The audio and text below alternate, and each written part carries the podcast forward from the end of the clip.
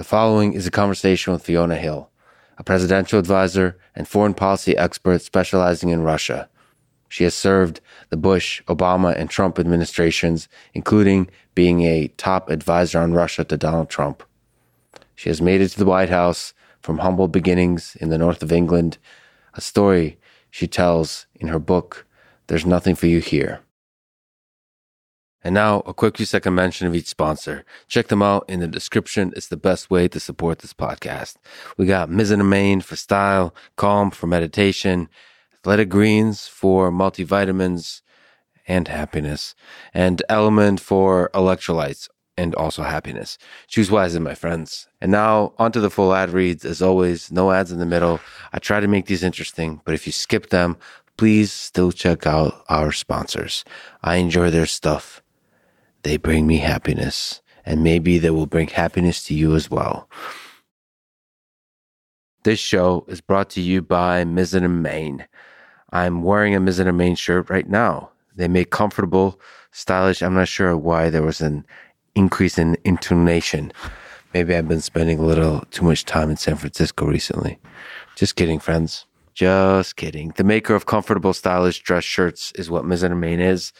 Uh, I just have their black dress shirts. They have a bunch of stylish ones, but you know, uh, minimalism, simplicity sets my soul ablaze.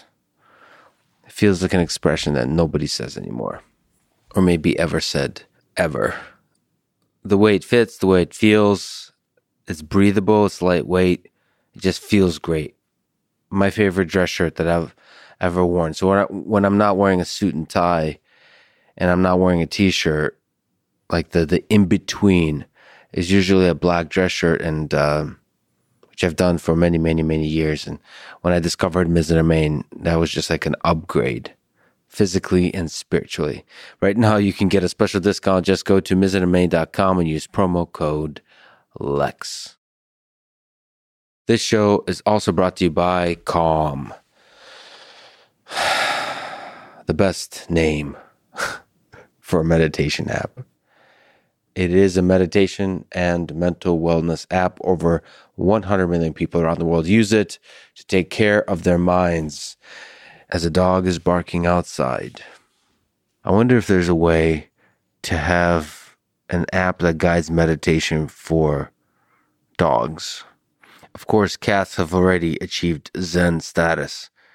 They give zero Fs about any of the troubles of the world for better or worse, our mind is not as zen as a cat's. Uh, the human mind, the human mind is full of complex traumas and difficulties and stresses and uh, fears and hopes and just the roller coaster of life. And through that, you have to remain centered. And meditation, guided meditation, is great for that. I can highly recommend Calm.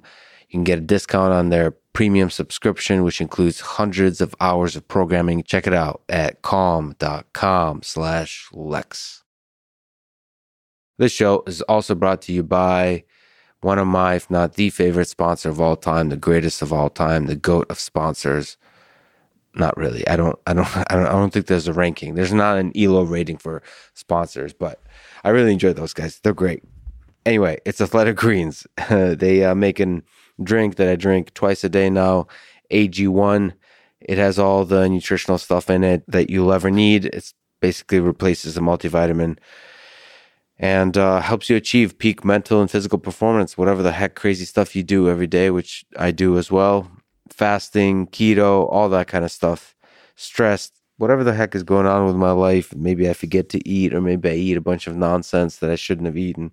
All of that together combined is okay as long as you have that basis of athletic greens and they have travel packs, which I travel with. And when I forget to bring them with me, I have an existential crisis. No, I, I'm okay. But it does make me feel better. It makes me feel like I'm at home when I bring them with me. They'll give you a one month supply of fish oil when you sign up at athleticgreens.com slash Lex. This episode is brought to you. This is like the goats of sponsors on this episode today. I mean, yeah, I mean, some sponsors I use a little bit, some sponsors I use a lot, and this is a lot. So, Element, electrolyte drink mix I drink many times a day. Like I'm about to go on a run now. I'm going to drink some element to make sure I'll have the electrolytes I need in case I'm feeling pretty good about myself and I'm going to do like more than 10 miles, 10, 12, 14, 15. One of these days I'm just going to keep running. I'm to I'm to pull a Forrest Gump. I'm just to keep running. There's not to be a podcast. All my responsibilities, the people waiting for me on meetings, all the stuff at MIT, in my personal life, tweets, all of that, it's just to disappear and there's to be me with a beard running somewhere in the middle of the country. And the only thing I'll have with me, besides maybe coffee and the diners I'll stop along the way, is Element. Anyway, get a sample pack for free with any purchase. Try it at drinkelement, L-M-N-T.com slash Lex. This is the Lex Fridman podcast. To support it, please check out our sponsors in the description. And now, dear friends, here's Fiona Hill.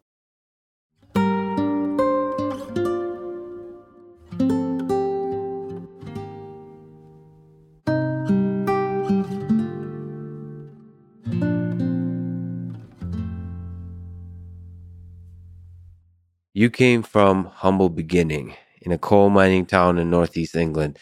So, what were some formative moments in your young life that made you the woman you are today? I was born in 1965, and it was the period where the whole coal sector in Britain was in decline already. And, you know, basically, my father, by the time I came along, had lost his job multiple times. Every coal mine he worked in was closing down.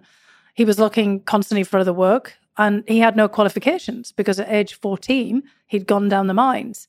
His father had gone down the mines at 13, his great grandfather, you know, around the same kind of age. I mean, you had a lot of people, you know, at different points going down coal mines at 12, 13, you know, 14. They didn't get educated beyond that period because the expectation was, pay, you're going to go down the mine like everybody else in your family.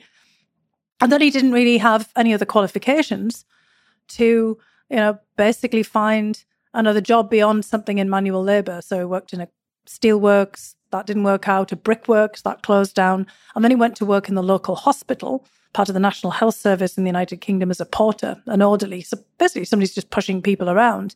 There was no opportunity to retrain. So the big issue in my family was education. You've got to have one. You know, you've got to have some qualifications. The world is changing, it's changing really quickly. And for you to kind of keep up with it, you're going to have to get educated and find a way out of this. And very early on, my father had basically said to me, There's nothing for you here. You're going to have to if you want to get ahead. And he didn't have any kind of idea that as a girl I wouldn't. I mean, actually, in many respects, I think I benefited from being a girl mm-hmm. rather than a boy. There was no expectation that I would go into industry. Mm-hmm.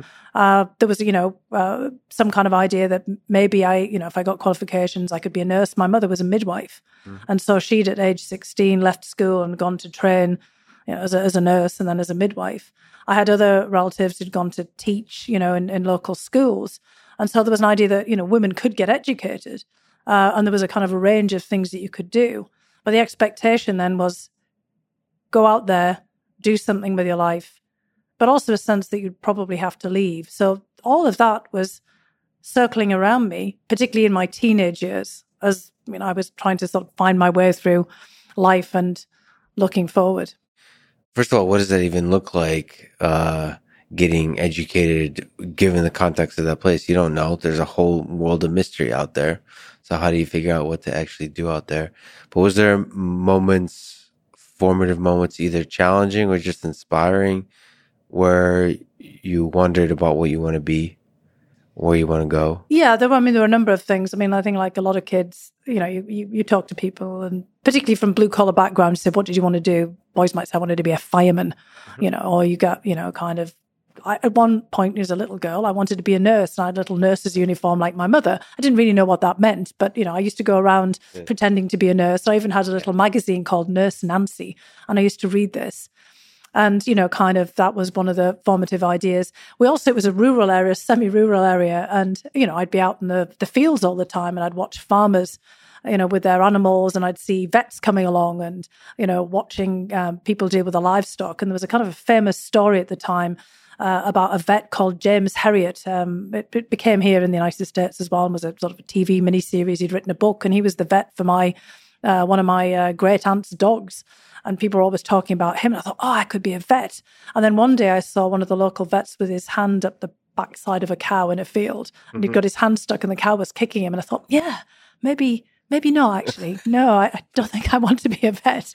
So I cycled through all of these things about, okay, I could get an education, but the whole sense was you had to apply your education. It wasn't an education for education's sake, it was an education to do something. And when I was about 14 or 15, my local member of parliament came to the school. And it was one of these, you know, pep talks for kids in these, you know, deprived areas. He had been uh, quite prominent in local education. And now he was a member of parliament. He himself had come from a really hard scrabble background and had risen up through education. He'd even gone to Oxford and done philosophy, politics, and economics. And he basically told my class, even though it was highly unlikely any of us were really going to get ahead and go to elite institutions. Look, you can get an education. You don't have to be held back by your circumstances. But if you do get an education, it's a privilege and you need to do something with it. So then I'm thinking, well, what could I do? Okay, an education is a qualification. It's to do something. Most people around me, I didn't, I knew didn't have careers. I mean, my dad didn't really have a career. He had jobs. My mum, you know, thought of her nursing as a career though, and it genuinely was. And she was out there trying to help women uh, survive childbirth my mother had these horrific stories, you know, basically over the dining room table. I wish she'd stop. She'd leave out her nursing books, and I, I tell yeah. you, if everyone had had my mum as a as a mother, there'd be no there'd be no reproduction on the planet. Yeah. It was just these grim, horrific stories of breached births and fistulas and all kinds of horrors that my sister and I would just go, "Oh my god, you know what? Please stop." So I thought, well, you know, I don't necessarily want to go in that um, in that direction, but it was the timing that really cinched things for me. I was very lucky that the region that I grew up, County Durham, despite the massive decline, deindustrialization, and the complete collapse of uh, the local government system uh, around me, still maintained money for education. And they also paid for exchanges. And we had exchange programs with uh, cities in Germany and France, also in Russia, in Kostroma near Yaroslavl, um, for example, an old textile town, similar, you know, down in its kind of region, but you know, quite historic in uh, the Russian context. In fact, the original uh, birthplace of the Romanov dynasty um, in Kostroma, just as County Durham, you know, was quite a distinguished historic area in the, in the British context. And so there was an idea that I could go on exchanges, I could learn languages. I studied German, I studied French.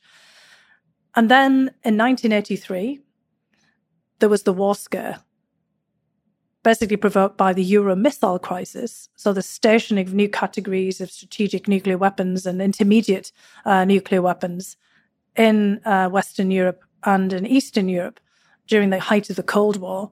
And this Euro missile crisis over SS 20 and Pershing missiles went on from 1977, so when I was about 11 or 12, you know, all the way through into uh, the later part of the 1980s. And in 1983, we came extraordinarily close to a nuclear conflict. It was very much another rerun of the Cuban Missile Crisis of 1962. So 20 years on, same kind of thing. The Soviets misread, although I didn't know this at the time, I know a lot of this, you know, after the fact.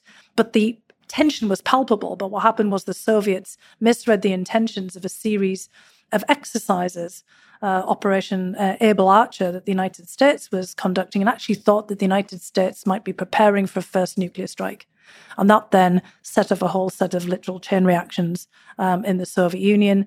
Eventually, it was recognized that you know all of this was really based on misperceptions, and of course, you know that later led to negotiations between Gorbachev and Reagan for the Intermediate Nuclear Forces, the INF Treaty. But in 1983, that tension was just acute. And for as a teenager, you know, we were basically being prepped the whole time for um, the inevitability of nuclear Armageddon. There were TV series, films in the United States and the UK, threads the day after. We had all these public service announcements telling us to seek sanctuary or cover in the inevitability of a nuclear blast. And you know, my house was so small. They said, look for a, a, room without a window. There were no rooms without windows. My dad put on these really thick curtains over the window. you know, and said if there was a, a, nuclear flash, you know, we'd have to, you know, get down on the floor, not look up, but the curtains would help. And we were like, this is ridiculous, Dad. And we would all try to see if we could squeeze in the uh, space under the stairs, a cupboard under the stairs, like Harry Potter. I mean, it was all just, you know, totally nuts. Or go, or you had to throw yourself in a ditch if you were outside. And I thought, well, this this isn't going to work. And one of my great uncles, who had fought in World War II, said, Well, look, you're good at languages, Fiona. Why don't you go and study Russian? Try to figure it out. Figure out why the Russians are trying to blow us up. because, you know, during the. Go talk to them. exactly. During World War II, yeah. the United Kingdom, the United States, and the Soviet Union had all been wartime allies. And my Uncle Charlie thought, well, there's something gone wrong here. Maybe you can figure it out. And as you said, go talk to them. So I thought, okay, I'll study Russian. So that's really how this came about. I thought, well, it's applying education. I'll just do my very best to understand everything I possibly can uh, about the Russian language and the Soviet Union, and I'll see what I can do. And I thought, well, maybe I could become a translator. So I had visions of myself sitting around, you know, listening to things in a big headset and, you know, basically translating perhaps at some, you know, future arms control summit. So, how did the journey continue with learning Russian?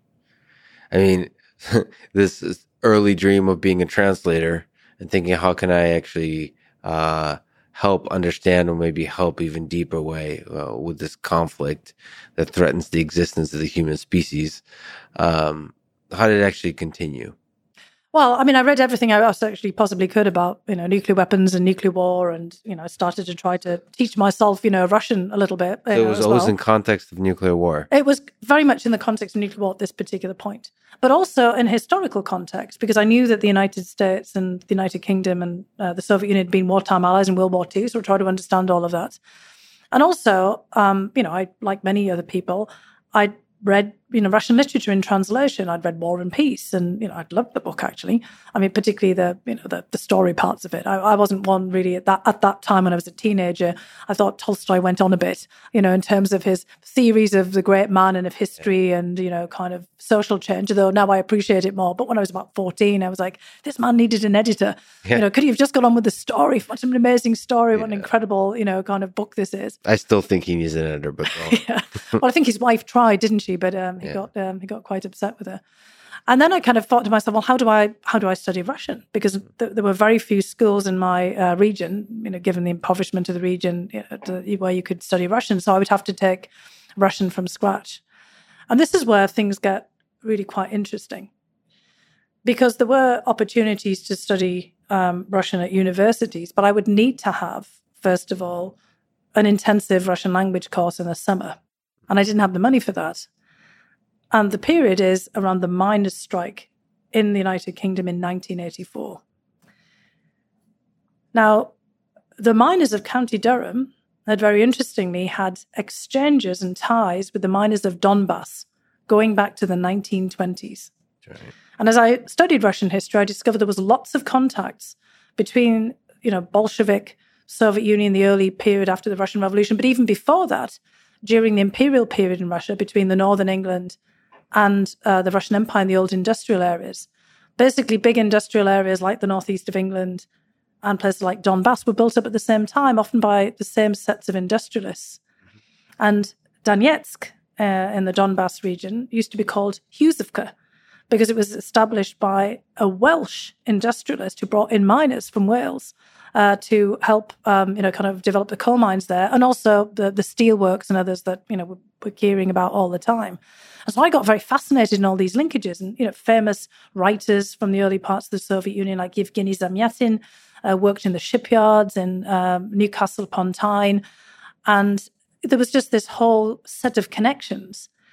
And in 1984, when the miners' strike uh, took place, the miners of Donbass, along with other miners from uh, famous coal regions like the Ruhr uh, Valley, for example, in Germany, or miners in Poland, sent money in solidarity to the miners of County Durham. And there'd been these exchanges, as I said, going back and forth since the 1920s, formal exchanges between miners, you know, the region, the miners' unions. And I um, heard, again, from the same uh, great uncle who told me to uh, study Russian, that there were actually scholarships for the children of miners, and it could be former miners as well, for their education.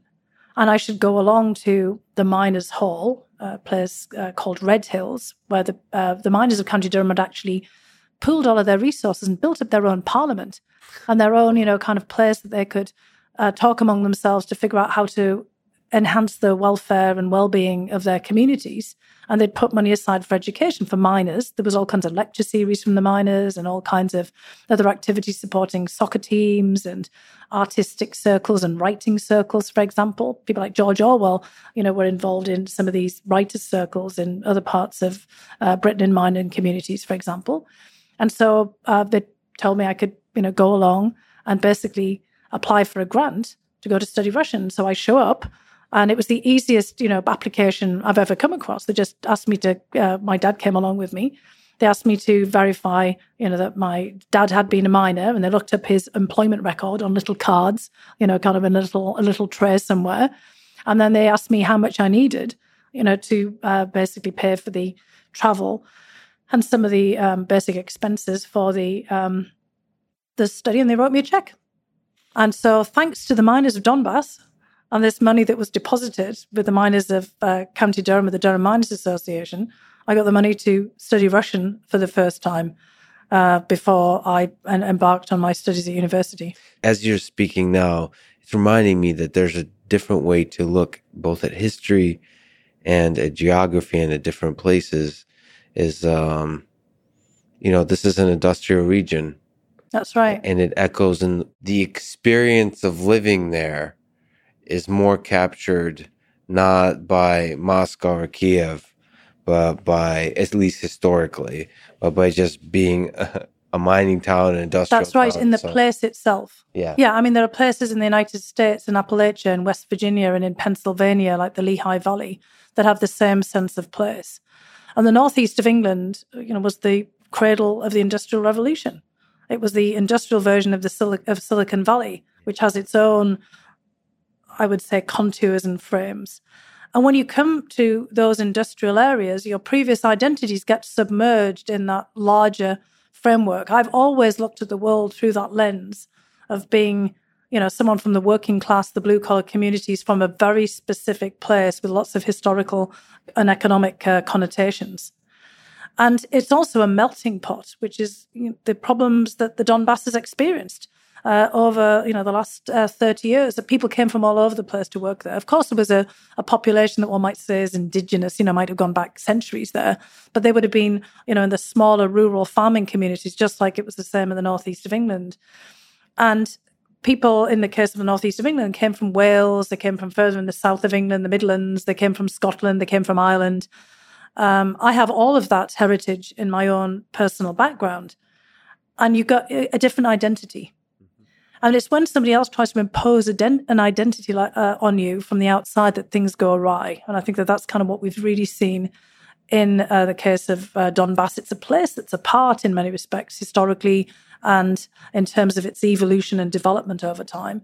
And, you know, particularly in the case of, you know, Russia, uh, the Russians have tried to say, well, look, you know, because most people speak Russia there as the lingua franca, I mean, in the northeast of England, of course, everyone spoke English, but lots of people were Irish speakers, you know, Gaelic Irish speakers, or, you know, some of them might have um, certainly been Welsh speakers. There was lots of Welsh miners who spoke Welsh as their first language who came there, you know, but they, but they created a, an identity. It's the same in Belfast, in Ulster, you know, the northern province of, um, of the, you know, the whole of the Irish um, island you know, the part of uh, Ireland that is still part of the United Kingdom. That was also a, a heavily industrialized area um, high um, manufacturing, mass manufacturing, shipbuilding, for example, people came from all over there too, which is why when Ireland uh, got its independence from the United Kingdom, Ulster, Belfast, and that whole region, you know, kind of clung on because it was again that melting pot. It was kind of inter- intertwined with the larger industrial economy and had a very different identity.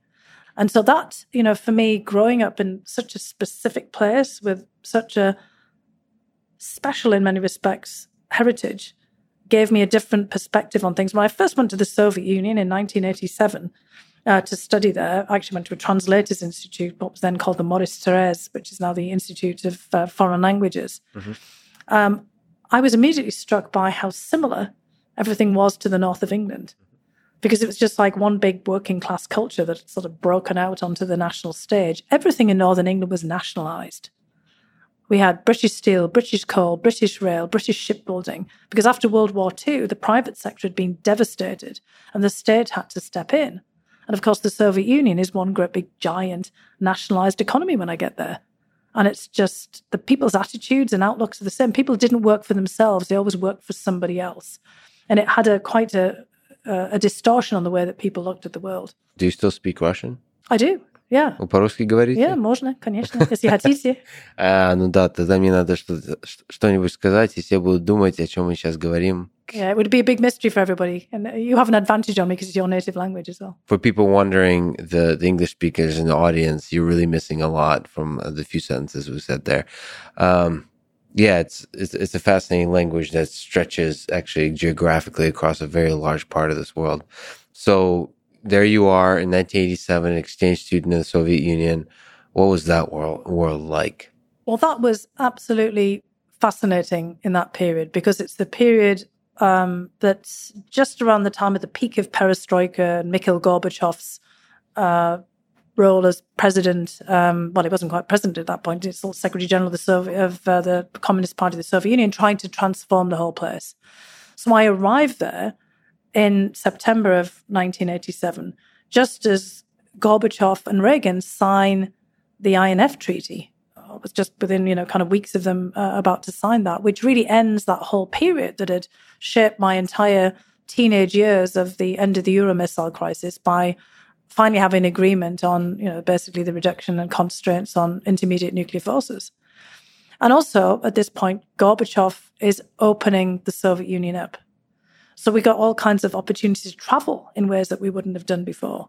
Um, not just, you know, in Moscow, which is where I was studying at the Transatlantic Institute, but to the Caucasus, to Central Asia, went all the way to uh, Khabarovsk in the, uh, the Russian Far East, all the way around, you know, kind of Moscow. And there was, uh, at this point, it was also the uh, Rus, which has become very important now. This is the anniversary, the thousandth anniversary of the Christianization of, um, of Russia uh, which of course has become a, a massive obsession of uh, Vladimir Putin's, but you know, 988, because uh, I was there 87 to 88. And at this point, the Russian Orthodox Church is undergoing a revival from being repressed during the Soviet period. You suddenly have the church stepping out as a, a non governmental organization and engaging in discussions with people about the future of religion. Uh, so that um, uh, was you know something that I wasn't expecting to to witness. Also, I mean, being in Moscow, this is the cultural capital of a vast empire at this point. I'd never lived in a major city before. It's the first big city I lived in. Mm. I'd never been to the opera. You know, I, I, I, the first time I got to an opera, it's at the Bolshoi. You know, I'd never seen a ballet. I mean, I was not exactly steeped in high classical culture. When you're kind of growing up in a you know mining region, you know there's very limited opportunities for this kind of thing. I'd been in a youth orchestra and a youth choir. My parents signed me up for absolutely everything you know they possibly could, education wise, but it wasn't exactly any exposure to this. So you know I was kind of astounded by the, the sort of wealth of uh, the cultural experience that one could have in Moscow. But the main thing was I was really struck by how the Soviet Union was on its last legs because this was Moscow. You know, I, I got this image about what it would look like. I was quite, to be honest, terrified at first about what I would see there, you know, the big nuclear superpower. And as soon as I got there, it was just this like as if a huge weight that I'd been carrying around for years in my teenage years just disappeared because it's just ordinary people in an ordinary place mm-hmm. not doing great. This is the period of, you know, what they call deficitne vremya, you know, so the period of deficits. But there was no food in the shops. Mm-hmm. There was, you know, very little in terms of commodities because the um, supply and demand parts of the economic equation were out of whack because this was total central planning. You know, you'd go into, you know, a shop that was supposed to sell boots and there'd be just one pair of boots all in the same size and the same color. I actually looked out because once I was in this um, Hungarian boot shop that was right next to where my hall of residence was. And I was looking for a new pair of boots, and every single pair of boots in the shop were my size. and they're all women's boots. There were no men's boots at all, you know, because there was been an oversupply of boots and that size production. But you could really kind of see here that there was something wrong. And, you know, in the north of England, everything was closed down. The shops were shuttered because there was no demand because everybody lost their jobs. It was massive employment. You know, when I went off to university in 1984, 90% youth unemployment in the UK, meaning that when kids left school, they didn't have something else to go on to unless they got to university or vocational training or an apprenticeship. And most people were still looking, you know, kind of months out of uh, leaving school. And so shops were closing because people didn't have any money. You know, I had 50% male unemployment in um, some of the towns as the steel works closed down and the uh, the wagon works for the railways, for example, in my area. But in Moscow, people in theory did have money, but there was just there was nothing to buy. Also, the place was falling apart. Literally, I saw massive sinkholes open up in the street, balconies fall off buildings. You know, one accident after another. And then there was, you know, this real kind of sense, even though the vibrancy and excitement and hope of the Gorbachev period, a real sense that the the, the Soviet Union had lost its way. And of course, it was only a, a year or so after I left from that exchange program, and I'd already started with my degree program in Soviet studies at Harvard, that the Soviet Union basically unraveled. And it really did unravel. It wasn't like it collapsed it was basically that there were so many debates that Gorbachev had sparked off about how to reform the country, how to put it on a different path, that you know no one was in agreement, and it was basically all these fights and uh, de- debates and disputes among the elites at the centre, as well as you know basically a loss of faith in the system in the periphery and among the general population that in fact pulled it apart. And, and of course, in 1991, you get um, Boris Yeltsin as the head of the Russian Federation, then a constituent part of the Soviet Union, together with the presidents of Ukraine and Belarus, all of these being individual parts of uh, the Soviet Union, getting together and agreeing of essentially ending it. And Gorbachev, you know, so basically I'm there at the, the peak of this whole kind of period of experimentation and thinking about the future. And within a couple of years, it's all kind of gone and it's on a different track entirely. Well, I wonder if we reran the 20th century a thousand times if how many times the Soviet Union would collapse. Yeah, I wonder about that too. And I also wonder about what would have happened if it didn't collapse and Gorbachev had found a different direction. I mean, it's, you know, we see a very divisive time now in American history.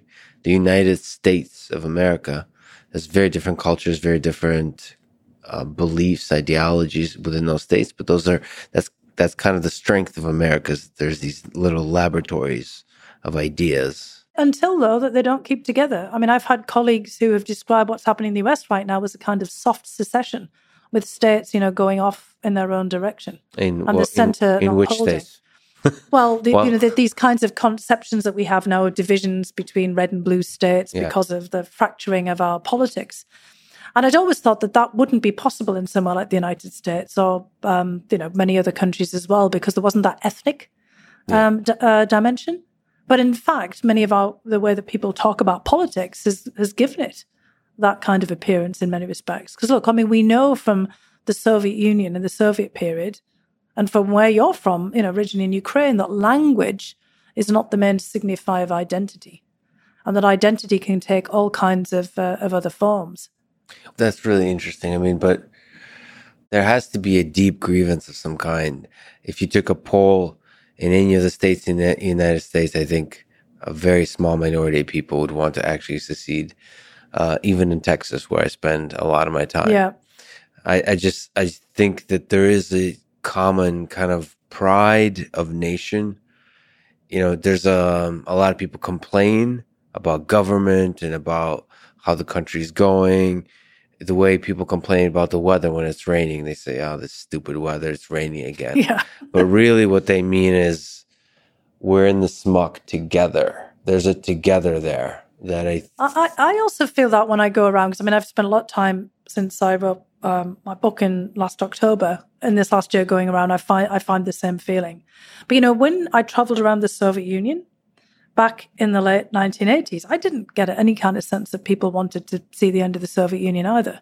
It was an elite project. There's a, um, a really good book called Collapse by Vladislav Zubok, who is a, a professor um, at um, uh, London uh, School of Economics at LSE.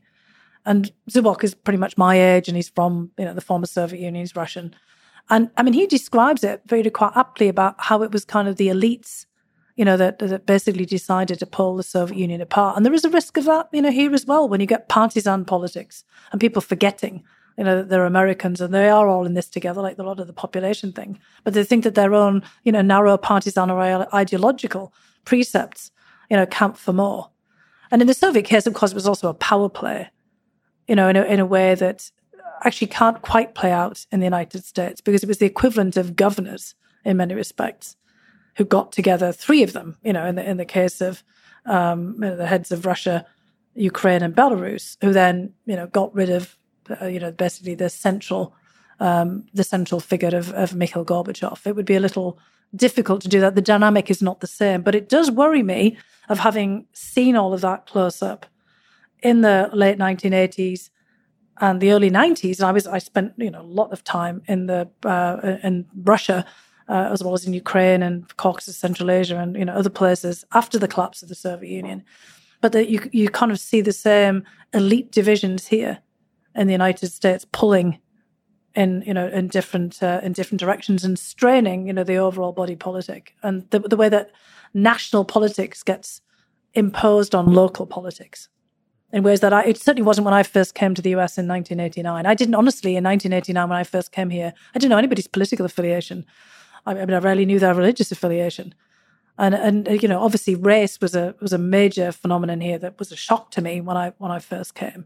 But many of the kind of the class, regional, geographic, you know, kind of political dimensions that I've seen in other places, I didn't see them at play in the same way then as I do now. And you take a lot of pride to this day of being nonpartisan. That said, so you served uh, for the George W. Bush, Barack Obama, and Donald Trump administrations, uh, always specializing in uh, Eurasia and Russia. You were the top presidential advisor to President, former President Donald Trump on Russia and Europe, and famously testified in his first impeachment trial in uh, 2019, saying, I take great pride in the fact that I'm nonpartisan foreign policy expert. So, given that context, what does nonpartisan mean to you? Well, it means being very careful about not putting any kind of ideological lens on anything, you know, that I'm analysing or looking at or saying about foreign policy, for one thing, but also not taking, you know, kind of one stance of one party over another either. To be honest, I've I've always found um, American politics somewhat confounding mm-hmm. because both the Democratic and the Republican Party are pretty big tents. I mean, they're coalitions you know, in, in Europe, it's actually kind of, in some respects, easier to navigate mm. the parameters of political parties because you, you know, you have quite clear platforms. Um, you know, there's also a longer history in many respects, obviously. I mean, there's a long history here in the United States of the development of the parties, you know, going back to the late 18th century. But in the United uh, Kingdom, you know, for example, in the 20th century, the development of the mass parties, you know, was quite easy to get a handle on. You know, at one point, in the UK, for example, the parties were real, genuine mass parties with people who were properly members and took part in regular meetings and paid dues. And, you know, it was easy to kind of see what they stood for. And the same in Europe, you know, when you look at France and in Germany and um, Western Germany, of course, Italy and, and elsewhere. Here in the United States, it's kind of pretty amorphous. You know, the fact that you could kind of register, you know, randomly, it seems to be a Democrat or Republican, like Trump did. Mm-hmm. At one point, he's a Democrat, next thing, he's a Republican. Mm-hmm. And then you kind of usurp a party apparatus, but you don't have to be, you're not vetted in any way. You're not kind of, you know, they don't check you out to see if you have ideological coherence. You know, you could have someone like Bernie Sanders on the other side, on, on the left, you know, basically calling himself a socialist and, you know, running for the, the Democratic uh, presidential nomination. So, you know, kind of in many respects, parties in the United States are much more loose movements. And I think you can, you know, it's almost like a kind of an a la carte menu of, of different things and uh, that people can pick upon, pick out. And it's more over time, as I've noticed, um, become more like a kind of an affiliation, even with a sporting team. I mean, I, yeah. I, get very shocked by the way that people say, well, I couldn't do this because, you know, that's my side and I couldn't do anything and I couldn't support someone for the other side. I mean, I have a, a, a relative in my extended um, family here who um, is a is a um, you know dyed in the wool Republican, and on you know family holiday there was a book on their table said 100 reasons for voting for a democrat and i said hey are you um, thinking of shifting party affiliation then i opened the book and it's blank it was pretty funny. I had to laugh. Right. I thought, well, there you go then. you know, there's just there's no way that you know people can pull themselves out of these frames. So for me, it's very important to have that independence of thought. Mm-hmm. I think you can be politically engaged on the issues, but you know, basically without taking a stance that's defined by some ideology, ideology or some sense of kind of partisan affiliation. I think I tweeted about this, maybe not eloquently. And the statement, if I remember correctly, was something like if you honestly can't find a good thing that Donald Trump did or a good thing that Joe Biden did, you're not uh, you're not thinking about ideas. You just pick the tribe. I mean, it was more eloquent than that, but it was it was um, it's basically this is a really good test to see are you actually thinking about like how to solve problems versus like your red team or blue team, like a sporting team. Can you find yeah. a good idea of Donald Trump's that you like if you're somebody who's against Donald Trump and like acknowledge it to yourself privately? Oh, that's a good idea. I'm glad he said that. Or and he's like, even asking the right kinds of questions, which he often did actually. I mean, obviously put them in a way that most of us wouldn't have done. But there was often kind of questions about why is this happening? Why are we doing this? And, you know, we have to challenge ourselves all the time. So, yeah, actually, why are we doing that? And then you have to and really inspect it and say whether it's actually worth continuing that way or they should be doing something differently. Now, he had a more kind of destructive quality to those kinds of questions. You know, maybe it's the real estate developer in him that was, you know, taking a big wrecking ball to all of these kinds of, you know, sacred edifices and things like that. But often, if you really paid attention, he was asking a valid set of questions about why do we continue to do things like this. Now, we didn't often have answers about what he was going to do in response, but those questions still had to be asked, and we shouldn't be just rejecting them, you know, out of turn. And you know, the the another strength, the thing that people often that criticize Donald Trump will say is, is a weakness, is his uh, lack of civility can be a strength. Because I, I feel like sometimes bureaucracy functions on excessive civility. Like uh it, actually i've seen this it's not just it's bureaucracy in all forms. Like um in tech companies as they grow everybody kind of you know you're getting pretty good salary. Everyone's it's, it's everyone's comfortable and there's a meeting and you discuss how to move stuff forward and like you don't want to be the asshole in the room that says why this is why are we doing this this way this is um un, this could be unethical. This is hurting the world. This is totally a dumb idea. Like, I mean, I could give specific examples that I have on my mind currently that are technical. But the point is, oftentimes the person that's needed in that room is an asshole. Yeah. That's why Steve Jobs worked. So Elon Musk works. You have to roll in. That's what first principles thinking looks like. The one bit when it doesn't work is when they start name calling you know, sure. kind of inciting violence against, you know, the people yes. that they disagree with. So that yes. was kind of a problem because I mean, often when, you know, I, when I was in the administration, I had all of Europe in my portfolio as well as Russia. And there were many times when, you know, we were dealing with our European colleagues where he was asking some pretty valid questions about, well, why should we do this if you're doing that? You know, for example, the, the Nord Stream 2 pipeline. The United States has been opposed to Europe's reliance on gas and oil exports from uh, Russia, you know, the Soviet Union since the 70s and 80s. And Trump kept pushing this idea about so why are we, you know, spending so much money on NATO and uh, NATO defense, and we're all talking about this if you're then, you know, basically paying billions, you know, to Russia for gas? Isn't this, you know, contradictory? And of course it was, but it was the way that he did it. And I actually, uh, uh you know, one instance had a discussion with a European defense uh, minister who basically said to me, "Look, he's saying exactly the same things as people said before him, including, you know, former Defense Secretary Gates. It's just the way he says it." Mm-hmm.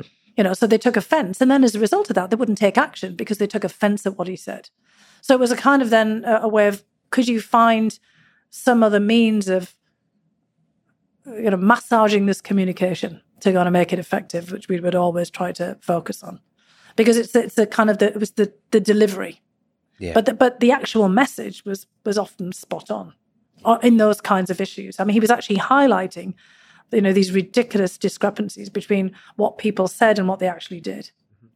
And it's the the delivery, the charisma in the room too. I'm also understanding the power of that of a leader. It's not just about what you do at a podium. but in in in a room with advisors, how you talk about stuff, how you convince other leaders. Yeah, you don't do it through gratuitous insults and incitement to violence. That's Yeah. one of the things you just I mean- you don't get anywhere on that front. Well, I mean, it's Yeah. possible, Tough measures and maximum pressure often Yeah. though does work right? because there were you know often times where you know that kind of relentless you know nagging about something or constantly raising it actually did have results where it hadn't previously. Right. So there's, you know, the maximum pressure if it, you know, kind of kept on it in the right way. And, you know, often when we were, you know, coming in behind on pushing on issues, you know, related to NATO or, you know, other things in this, you know, same sphere, it would actually have an effect. It just doesn't get talked about because it gets overshadowed by, you know, all of the other kind of stuff around this and um, the way that, you know, he interacted with people and uh, treated people. What was uh, the heart, the key insights to your testimony in that impeachment? Look, I think there is a straight line between that whole series of episodes and the current war in Ukraine. Because Vladimir Putin and the people around him in the Kremlin concluded that the US did not care one little bit about Ukraine and it was just a game. For Trump, it was personal game. He was basically trying to get uh, Volodymyr Zelensky to do him a personal favor related to his desire to stay on in, um, in power in the 2020 election. And generally, they just thought that we were using Ukraine as some kind of proxy or some kind of instrument within our own domestic politics, as that's what it looked like. And I think that, you know, as a result of that, Putin, you know, took the idea away that he could, you know, do whatever he wanted. We were constantly being asked, even prior to this, by people around uh, Putin, like, you know, Nikolai Patrushev, the head of the National, you know, Security uh, Council equivalent um, in Russia, who we met with frequently. What's Ukraine to you? We don't get it. You know, why do you even care? So they, they thought that we weren't serious. They, that we weren't serious about Ukraine's territorial integrity and its independence, or, or, or it is a national security player. And Putin also thought that he could just manipulate the political space in the United States. And actually, he could, because what was he was doing was seeding uh, all this dissent and uh, fueling, you know, already, uh, you know, debates inside of uh, U.S. politics. The kinds of, you know, things that we see just kind of coming out now. This kind of idea that Ukraine was a burden, that Ukraine was, you know, basically just trying to extract things uh, from the United States. The Ukraine had somehow played inside of uh, US politics. Trump was convinced that the Ukrainians had done something against him, that they had intervened in the elections. And that was kind of, you know, a combination of people around him trying to find excuses to, you know, kind of what had happened in the election to kind of divert attention away from Russia's interference in 2016 and the Russians themselves poisoning the well uh, against Ukraine. So you had a kind of a confluence of circumstances there. And what I was trying to get across in that uh, testimony was the national security imperative of basically getting our act together here and separating out what was going on in our domestic politics from what was happening in our national security and foreign policy.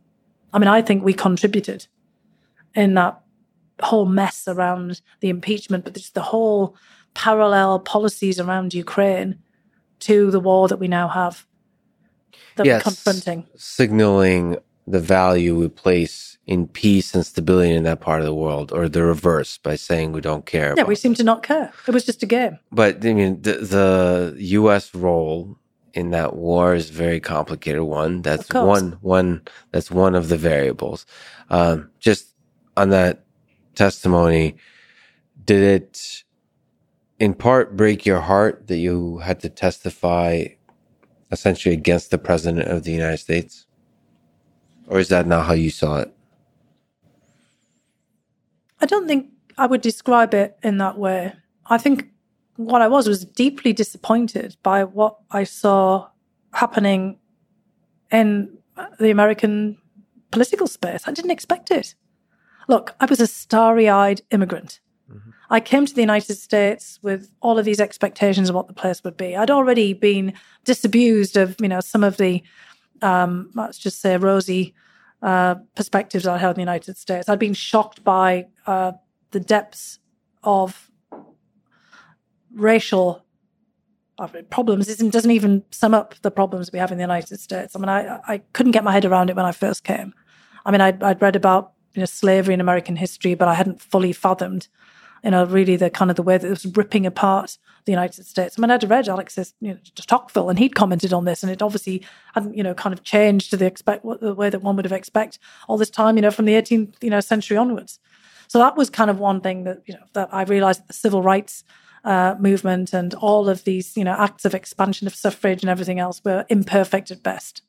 You know, and I was born in '65, the same same time as the Civil Rights Act, and was a heck of a long way still to go. So I wasn't, let's just say, you know, as starry eyed about everything as I'd been before, but I really saw an incredible competence and professionalism in, you know, the US government. It was going to, and the, in the election system and the integrity of it.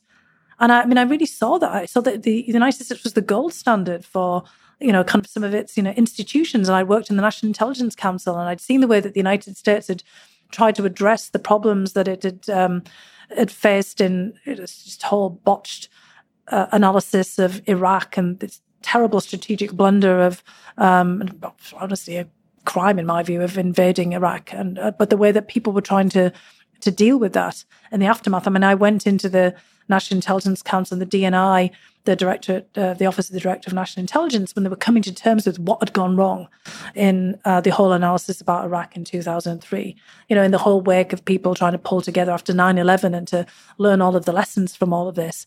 And I saw, you know, just really genuine striving and, and uh, deliberation about what had gone wrong, what lessons could we learn from this. And then suddenly I found myself in this I couldn't really describe it any. Just totally crazy looking glass, thinking of, you know, Alice in Wonderland, Alice through the looking glass version of American politics. Mm-hmm. I mean, I, would seen everything starting to unravel over a kind of a period of time before I'd been asked to be in the administration, but I did not expect it to be that bad. I honestly didn't. I mean, I'd been warned, you know, by people that this was, you know, kind of uh, really a very serious turn that the United States had taken. But I really thought that national security would still be uppermost in people's minds. And it was, I mean, a lot of the people that I, I work with. But what I found, you know, if you want to use that, you know, term of heartbreaking, was the way in which all of these principles that I had uh, really bought into and uh, try to uphold in the United States uh, government and in the, the, things that we were trying to do with me and my colleagues was just being thrown out the window. And that, you know, I would have to step up in defense of them and in defense of my colleagues who were being lambasted and you know criticized and given death threats for actually standing up and doing their own jobs. In particular, on the topic of Ukraine, uh, uh, not just on Ukraine, but on national security overall. So, I mean, I'd gone through this whole period even before we got to that point. Mm-hmm. I'm seeing non-partisan government officials being attacked from all sides, left and right, and uh, but especially the right, and being basically accused of being partisan hacks, you know, deep state yes. uh, coup plotters, you know, you name it. Their um, patriotism being questioned as well. And a lot of people I work with in government, like myself, naturalized Americans, a lot of them are immigrants, many were refugees. And many people had fought in, in wars uh, on behalf of the United States in Iraq and Afghanistan being blown up. And, you know, they'd, they'd put their lives on the line. They'd put their family lives on the line, you know, because they believed in America. And they were just, they were reflections of Americans from all kinds of walks of walks of life is what really made you know that cliche of America great. It wasn't you know whatever it was that was being you know bandied around in these crude, crass political terms.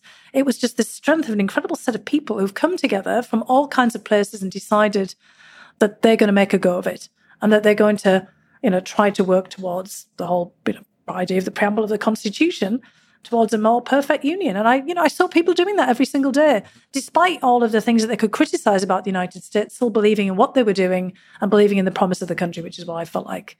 And then here we were, people were just treating it like a game and they were treating people like dirt. And they were just playing games with people's lives. I mean, we all had death threats.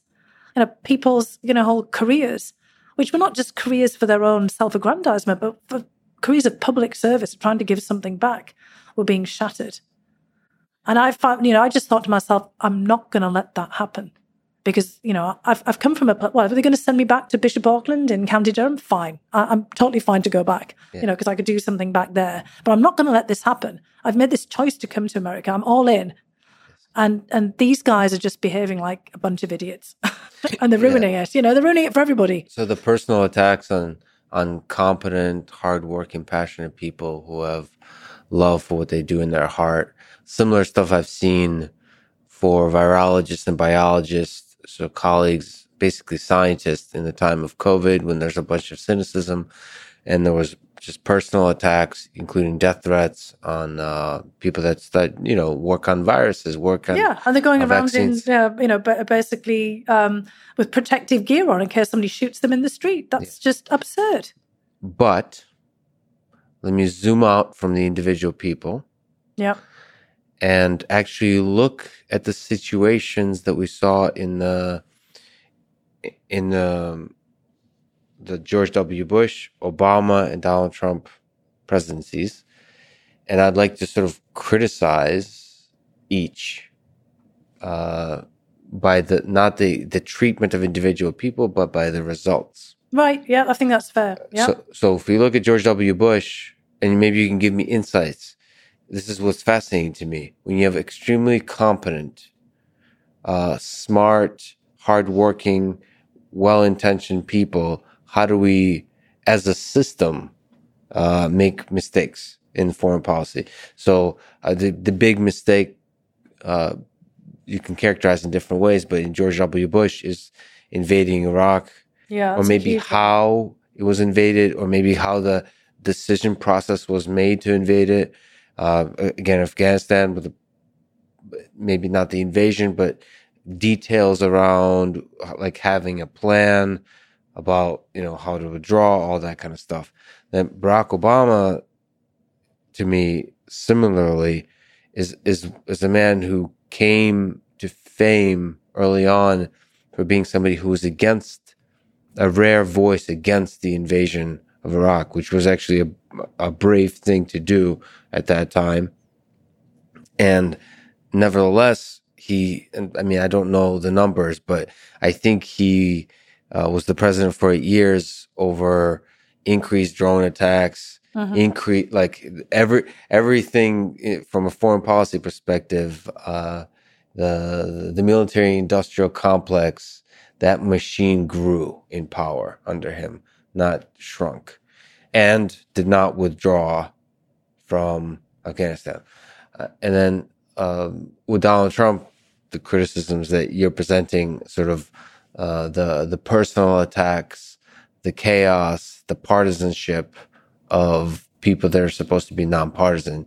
So that you know, if you do sort of to steel man the chaos, to, to to make the case for chaos, maybe we need to shake up the machine, throw a wrench into the engine, into the gears. And then every individual gear is going to be very upset with that because it's the wrench. It's not. It's not. It's an inefficient process, but maybe it leads uh, for government, it forces the the system as a whole, not the individuals, but the system to reconsider how things are done. So obviously, all of those things, uh, the actual results are not that impressive. You could have so. done that on the latter, um, you know, shaking things up because I'm all one for questioning and trying to shake things up as well and do things differently. Yes. Um, but you know, the question is if you bring the whole system down with nothing uh, ideas of putting it into place. Look, I mean, I'm like many people, I've studied the Bolshevik Revolution and you know many others as well, and you know, kind of what's uh, you know what's the pattern here, or, uh, you know, that actually fits into what you're talking about here is a kind of rigidity of thought on the part of revolutionaries in many cases as well, and also narcissism. In fact, I think it takes a pretty, you know, strong sense of yourself, you know, kind of an own yourself to want to be president of the United States, for example. We see that in, you know, many of our presidents have been narcissists to different, you know, kind of degrees.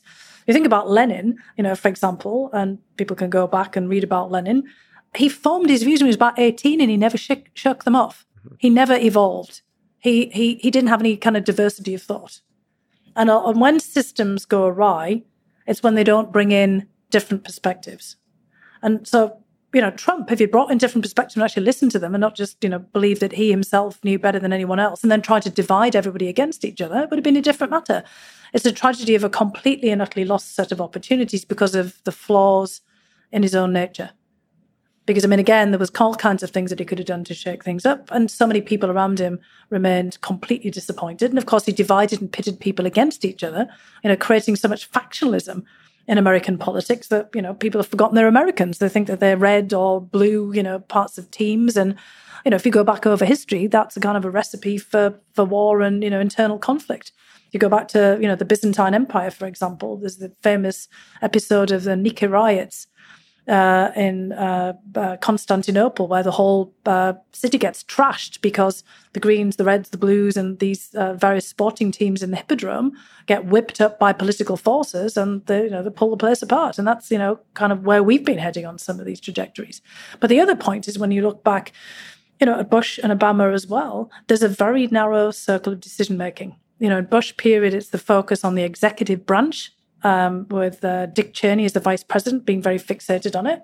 In Obama, it's you know he and you know kind of the bright young things around him. You know, from uh, he, he, himself is you know kind of intellectually, um, you know, one might uh, say arrogant in many respects. You know, he was a very smart guy, and you know he's convinced that he has and he, he ruminates over a lot of things, but he's the person who makes you know a lot of decisions. And um, basically George W. Bush used to call himself the decider as well, right? I mean, they're all the people who make the decisions. It's not always as consultative as you might think it is. And for Trump, it's like, I'm not listening to anybody at all. You know, it's just me and whatever it is that I've woken up today and I've decided to do. So I think, you know, the problem with all of our systems, why we don't get results, is because we don't draw upon you know the diversity of opinion and all the ideas of you know people out there like you do that in science mm-hmm. I mean, when I mean, all my friends and relatives are in science. They've got these incredible collaborations with people, you know, across the world. I mean, how did we get to these uh, vaccines for the COVID virus? Because of this incredible years of collaboration and of you know sharing results and sharing an ideas. And our whole system has become ossified you know, we think about the congressional system, for example, as well, and there's, you know, this kind of rapid, you know, turnover that you have in uh, Congress every two years. You know, there's no incentive for people, you know, basically to work with others. They're constantly campaigning. They're constantly trying to appeal to whatever their base is, and they don't really care about, you know, some do, you know, of their constituents, but a lot of people don't. And the Senate, it's all kind of focused on the game of uh, uh, of legislation. Uh, for for so many people as well. Not focusing again on that kind of sense about what are we doing like scientists to kind of work together, you know, for the good of the country to push things along. And also our government also do, is siloed. There's, there's not a lot of mechanisms for bringing people together. There ought to be, and things like the National Security Council, the National Intelligence Council actually did that quite successfully at times for analysis that I saw. But we don't have, you know, we, we have it within the National Institutes of Health, but we saw the, the CDC breakdown on this, you know, kind of front. We, we don't have sufficient of those institutions that bring people together from all kinds of different backgrounds. You know, and one of the other problems that we've had with government, with the federal government over, you know, state and local government, is actually quite small. People think that the federal government's huge. Hmm. Because of course we've got postal service and the military that are part of it. But your actual federal government employees is a very small number. And, you know, the senior executive service part of that is the older white guys, you know, who kind of come up all the way over the last, you know, several decades. We have a really hard time bringing in younger people into that kind of government service unless they're political hacks, you know, and they want to, you know, kind of, or they're kind of looking for power and, you know, sort of influence. We have a hard time getting people like yourself and other, you know, younger people kind of coming in to make a career out of uh, public service and also retaining them because, you know, people with incredible skills often get poached away into the private sector. And, you know, a lot of the people that I work with on the national security side are now at all kinds of, you know, high end uh, political consultancies, or they've gone to Silicon Valley and they've they've gone to this place and that place. Because after a time, as a younger person, they're not you know, rising up particularly quickly because there's a pretty rigid way of looking at the the hierarchies and the promotion schemes. And they're also getting lambasted by everybody. People like, oh, you know, public servants, they're not really public servants. There's this whole lack and loss um, of a kind of a faith in public service. And, you know, the last few years have, have really done a lot of damage. We need to revitalize uh, our government system to get better results. We need to bring more people in, even if it's, you know, for a period of time, not just through expensive contracts for you know the, the the big consulting companies and you know other entities that do government work out there, but getting you know people in for a period of time, expanding expanding some of these uh, management fellowships and the White House fellows, and you know bringing in you know scientists uh, you know from the outside, giving you know that that kind of opportunity for collaboration that we see in other spheres. I think that's actually one of the biggest roles for a president that, for some reason during the election that's never talked about is how good are you at hiring? Yeah. And and creating a culture of like attracting the right. I mean, basically, chief hire. When you when you think of a CEO, like the great CEOs are. I mean, maybe people don't talk about it that often, but they do more often for CEOs than they do for presidents. Is like how good are you at building a team? Well, we make it credible really difficult because of the political process. I mean, and also because we have so many political appointments, we ought to have less, to be honest. I mean, we- if we look at other governments around the world, you know, that are smaller, it's much easier for them to hire people in. Yeah. You know, some of the most successful governments are much smaller. And it's not that I say that the you know the government is necessarily too big, but it's just thinking about each unit uh, in a, in a different way. We shouldn't be having so many political appointments. We should kind of find more professional appointments, more non-partisan appointments, because you know every single administration that we've had over the last you know, let's see span of presidencies, they have jobs that are unfulfilled because they can't get their candidates through Congress and the Senate because of all the kind of political games that are, are being played. I know loads of people have just been held up because it's just on the whim of you know some member of Congress, even though that the actual position that they want is really technical mm-hmm. and d- doesn't really care about what you know what political you know preference they they particularly have. So I think we have to try to look at the whole system of governments in the way that we would over you know other professional sectors and to try to think about this as just as you said there that this is a government that's actually running our country. This is an operating system and you wouldn't operate it like that if you were you know looking at it in any kind of rational way. It shouldn't be so ideologically or partisan tainted. So you're at every level anyway. So I would actually just say, uh, make a bid for a more non-partisan approach to a lot of the parts of government. You can still kind of bring in, you know, the political imprimatur, but also you have to explain to people writ large in America as well that this is your government. And that actually you could also be part of this. You know, things like the Small Business Administration, the US Department of Agriculture, you know, all these kind of things that actually people interact with, but they don't even know it. The Postal Service, you know, all of these things.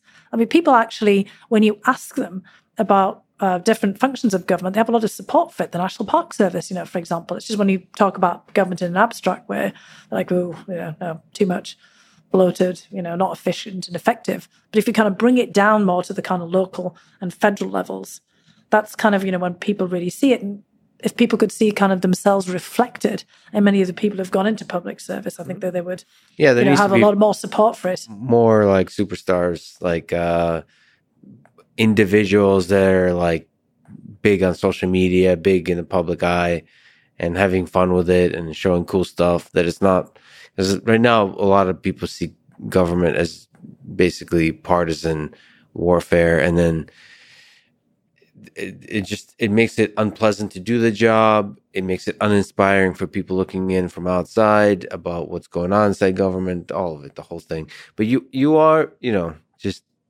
with all due respect, you're a pretty uh, rare individual in terms of nonpartisanship. Like it, it just actually your whole life story, the the the humbling aspect of of your upbringing and everything like that. Uh, do you think it's possible to have a lot of nonpartisan experts in government? Like, can you be a top presidential advisor on Russia for 10 years, for 15 years, and remain nonpartisan? I think you can. I don't think that's advisable, though. By the way, because I mean, I don't think anybody should be there. You know, So your first forever. advice is to fire yourself after Well, 10 well, you should, you should, you should definitely have term limits, just like you should in everything, right? I mean, it's just like tenure in universities. Well, you, we you all you're have kind of like, term uh, limits. yeah, you kind of, you know, we do. We have natural term limits, but you know, you're kind of, um, you know, basically bottling it up for other people. I mean, I, you know, what I'm trying to do now. I'm like, I'm 57 now, um, and I always try to work with, you know, people from different generations to me, just like you know, I've I've really benefited from these, you know, kind of mentorships of people are older. You can, you know, mentor up and well and mentor down. I mean, I would, you know, try to get, you know, people from different backgrounds and different generations to work together in teams. Honestly, I, I'd like to more team networked uh, kind of approach to things, the, kind of things that you, you get again in science, right? I mean, all these ideas are going to come from all kinds of different perspectives.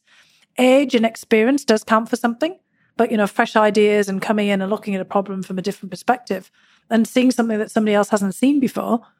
I mean, I just, you know, kind of love working in a an environment with all kinds of different people and people who don't agree with you. You need people to take you on and say, absolute, that's crap. You know, kind of, where did you come up with that from? And you go, hang on, Well, well, explain to me why you think so. And then, you know, you have this kind of iterative process back and forth. I mean, I would always encourage my colleagues to tell me when they thought I was wrong. I mean, sometimes I didn't agree because I didn't see the the the um you know the reasoning, but other times be like, they're right. You know, that that was a complete mistake. I, I need to admit that, and you know, kind of we need to figure out a, a different way of doing things. But the one point I do want to get across is there were a lot of people who were non-partisan that I worked with. I mean, honestly, in most of the jobs that I had up until more recently, I had no idea about people's political affiliation. Mm. It's just when you get into this kind of highly charged partisan environment, they kind of force people, you know, to make decisions. And when you have, you know, one political party or political faction that's trying to usurp power, it does make it quite difficult. I mean, that's the situation that we're in right now. And, you know, we're seeing some of the things happening in the United States I've seen and studied in other settings or seen for myself happening. You know, when you have um, a president of, uh, who wants to cling on to power, you know, you've got to, you've got to call that out. You know, is that a partisan act or is that a kind of, you know, defense of that larger uh, political system that, that, that you're part of? You know, so I think you know, we've got to recognize that even if you're not partisan, you can be politically engaged. And, you know, sometimes you just have to stand up there and speak out, which is, you know, what I did and what, what others did as well. None of those people who spoke out, you know, can initially saw that as a partisan act, even if some of them since then have decided to make political choices they hadn't made before. Hmm. Because, you know, the situation actually forced people into, you know, taking sides. It's very hard to still stay above the fray when you've got, you know, someone who's trying to perpetrate a coup. Yeah, just to linger on that, I think it's hard and it's the courageous thing to do to criticize a president and not fall into partisanship after. Because the whole world will assume if you criticize Donald Trump, that you're clearly uh, a Democrat. And so they will just everybody will criticize you for being a Democrat. And then so you're now stuck in that. So you're going to just embrace that role. But to still walk the nonpartisan route after the criticism, that's the hard road. Uh, so not let the criticisms break you into, uh, Uh, you know, uh, into a certain kind of ideological uh, set of positions. I mean, our political system needs revitalization. We need to be taking a long, hard look at, at, ourselves here. And I think what people are calling out for look, there's a vast swathe of the population like me who are unaffiliated. You know, maybe some lean in one direction over another. And, you know, unaffiliated doesn't mean you don't have views about things and political opinions. And, you know, you may sound quite extreme on, you know, some of those, you know, either from a left or right perspective what people are looking for is a kind of an articulation you know things in a kind of a clear way that they can get a handle on. And they're also looking for a representation somebody's going to be there on you know for you.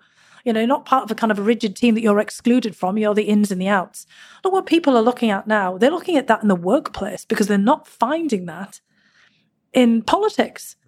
You're actually getting workers, you know, pushing the people talk about the rise of the worker, but people just saying, hang on a sec, you know, the, the most important space that I'm in right now is my workplace because that's where my benefits are from. They're not coming from the state. Mm-hmm. I mean, that's a peculiarity of the United States system. You know, in Britain, you've got the National Health Service and you've got all the kind of national wide benefits.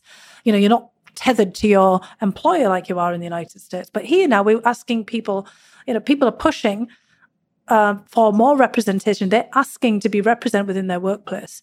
Be it Starbucks, where baristas are, you know, the Starbucks employees are trying to unionize uh, we have unions among our research assistants at the Brookings Institution, where I am, you know, kind of teaching assistants in big universities are doing the same kind of thing as well, because they want to have their voice heard. They want to kind of play a larger role and they want to have change. And they're often pushing their companies or the institutions they work for to make that change because they don't see it happening um, uh, in the political sphere. Mm-hmm. So it's not just enough to go out there and protest in the street, but if you want something to happen, that's why you're seeing big corporations playing a bigger role as well. Yeah, and of course, there's you know it's a longer discussion. There's also criticisms of that me- uh, mechanisms of unions to to achieve the giving of a voice to a people. This goes back to my own experience growing up in Northern England. The Durham miners that I was part of for generations, you know, first person in my family not in the mines on my dad's side, um, they created their own association. It wasn't a union per se at the very beginning. Later, they became part of the National Miners Union. They lost their autonomy and independence as a result of that. But what they did was they pooled their resources. They set up their own parliament so they could all get together. Literally, they built a parliament, and it you know opened in like the, the same time as World War One, and where they all got together because they didn't have the vote, they didn't have suffrage at the time because they didn't have any money, you know, so they didn't couldn't pay the tax, and they you know they couldn't run for parliament. And this is you know the kind of the origins of the organised labour parties later but they create this association so they could talk about how they could deal with things of their own communities and have a voice in the things that mattered. You know, education, you know, improving their work conditions. It wasn't like what you think about some kind of like big political trade union with, you know, left wing, you know, kind of ideas. In fact, they actually tried to root out later after the Bolshevik Revolution in the Soviet Union, even when they were still having ties with places like the miners of Donbass in the 1920s, Trotskyites and, you know, kind of Leninists and, you know, communists. They were more focused on how to improve their own well-being you know what they called the welfare. They had some welfare societies where they were kind of trying to think and that's kind of what baristas in starbucks want or workers in amazon. They're looking about their own well-being. It's not just about pay and work conditions. It's about what it means to be part of this larger entity because you're not feeling that same kind of connection mm-hmm. to politics you know, at, at, the moment because, you know, you're being told by a representative, sorry, I don't represent you because you didn't vote for me. You know, if you're not a Democrat, you're not a Republican, you're not red, you know, you're not blue, you're not mine. And so people are saying, well, I'm in this workplace. This is kind of my collective. You know, this is, this is, you know, therefore, this is where I'm going to have to try to push to make change. So, I mean, this is kind of happening here. And we have to, you know, realize that, you know, we've kind of gone in a way full circle back to that, you know, kind of period of the early emergence of sort of mass labor and, you know, the way that that's where the political parties that we know today and you know the kind of early unions came out of as well. This sort of feeling of a mass society but where people weren't really able to get together and implement uh, or, or, push for change. You know with unions at a small scale and a local scale it's like every good idea on a small scale can become a bad idea on a large on a scale. large scale yeah so like uh marriage is a beautiful thing but at a large scale, it becomes the marriage industrial complex that tries to make money off of it, combined with the lawyers that try to make money off the divorce. Uh, it just becomes there you go. caricature yeah. of a thing. Exactly.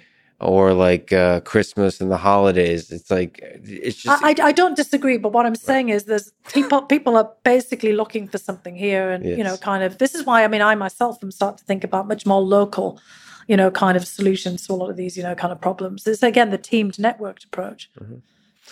On the impeachment, looking back, because you're part of it, you get to experience it.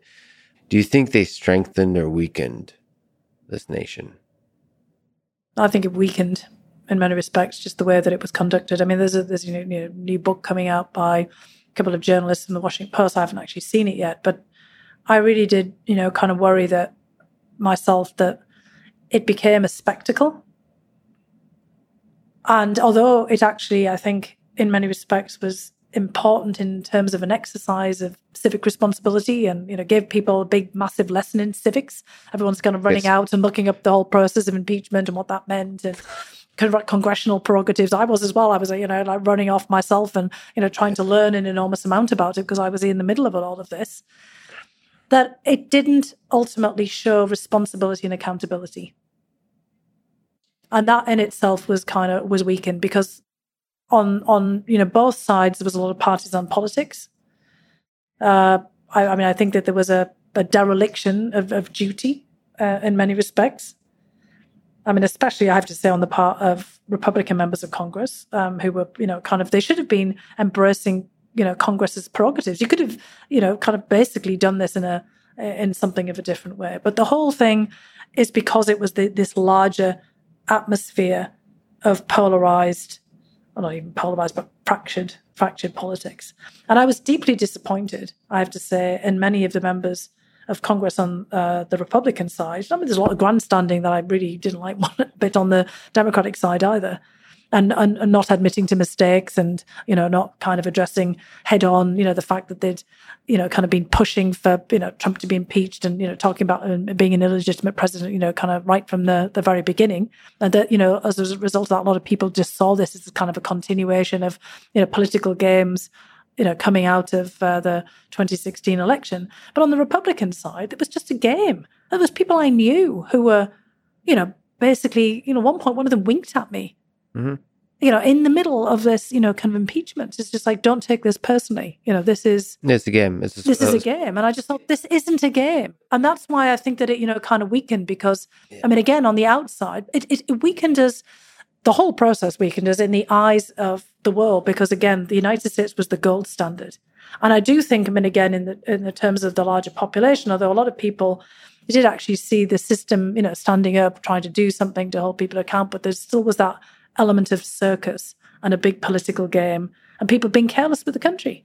But i do think that the democrats were the instigators of the, the circus. So as uh it's perhaps subtle, but there's a di- there's a different way you talk about issues or concerns about accountability when you care about your country, when you love your country, when you love the ideals, and when you uh, versus when you just want to win and stick election. it to the other side. Stick no, I agree. I agree. I mean, there were people who um, I actually thought managed that, mm-hmm. that made it about the country rather than about themselves. But and I guess there were no others who did to do that. yeah, there were others who did a lot of grandstanding. Yeah. And, that, and that's that's another problem of our political incentive structures. That the kind of sense of accountability and responsibility tends to be personal. You know, people whether people decide to do it or not, it's not institutional. If that makes sense, we've had a kind of a breakdown of that kind of that sense. Now, I took an oath of office, and I'm assuming that most of them did too. You know, I had to be sworn in you know, when I, I took those positions, I took that seriously, but I already took an oath of citizenship. There's, you know, presumably you did too, mm-hmm. you know, you, you kind of studied to become an American citizen. It's not something you take on lightly. And, you know, so I felt this deep sense of responsibility all the time, which is why I went into the administration in the first place. I mean, I got a lot of flack for it because, you know, I thought, well, look, I've been asked and there's a real issue here after the Russian interference and you know the whole influence operation in the 2016 elections, and I knew what was going on, and I should do something. You know, I, it, if not me, then you know, okay, someone else will go and do it. But can I live with myself just sitting on the sidelines and criticizing what people are doing? You know, and kind of, you know, worrying about this? Or am I actually going to muck in there and, you know, just go and do something? It's like seeing your house on fire and you see that, you know, okay, this is pretty awful and dangerous, but I could go in there and, and do something. To clarify, the house on fire meaning um, the cyber war that's going on, or cyber attacks, the cyber security. Well, in the 2016, you know, when the Russians had interfered in the election, you know, I, I mean, basically, this was a, a huge national security crisis, and our politics we'd gone mad as a result of it, and we, in fact, we were making the situation worse. And I felt that I could, you know, kind of at the time, maybe I could do something here. I could try to clarify. I could you know, work with others who I knew in the government from previous stints in the government to push back against this and try to make sure it didn't happen again. And look, and I also didn't have this, you know, mad, you know, kind of crazy ideological view of Russia either. I mean, I knew the place, I knew the people, I've been studying it a long time. I'm quite calm about it. I don't take it personally. It's not kind of an extension of self it's you know something I've spent a long time trying to understand for myself, going back to that very beginning of why were the Russians trying to blow us up? There must be an explanation. There was. It was a very complicated and complex explanation. It wasn't as simple as how it sounded. Mm-hmm. And also, there's a long tail to 2016. You know, Putin's perceptions, the kind of things that he thought were going on, the, the you know the whole way that what they did was actually fairly straightforward. They'd done this before in the Soviet period during the Cold War. Classic influence operation. It just had gone beyond the bounds of anything they could have anticipated because of social media and just a confluence of circumstances in the United States as well. We were very fragile and vulnerable. And I remember at one point having a discussion um, with the Russian ambassador where, you know, we were complaining about the Russian intervention. He said, are you telling me that the United States is a banana republic, that it's so vulnerable to these kinds of efforts? And he actually looked genuinely mystified. Mm-hmm. Although, you know, obviously it was probably, you know, part of a, you know, kind of political shtick there. Mm-hmm. But he had a point. The United States had never been that vulnerable as it suddenly was in 2016.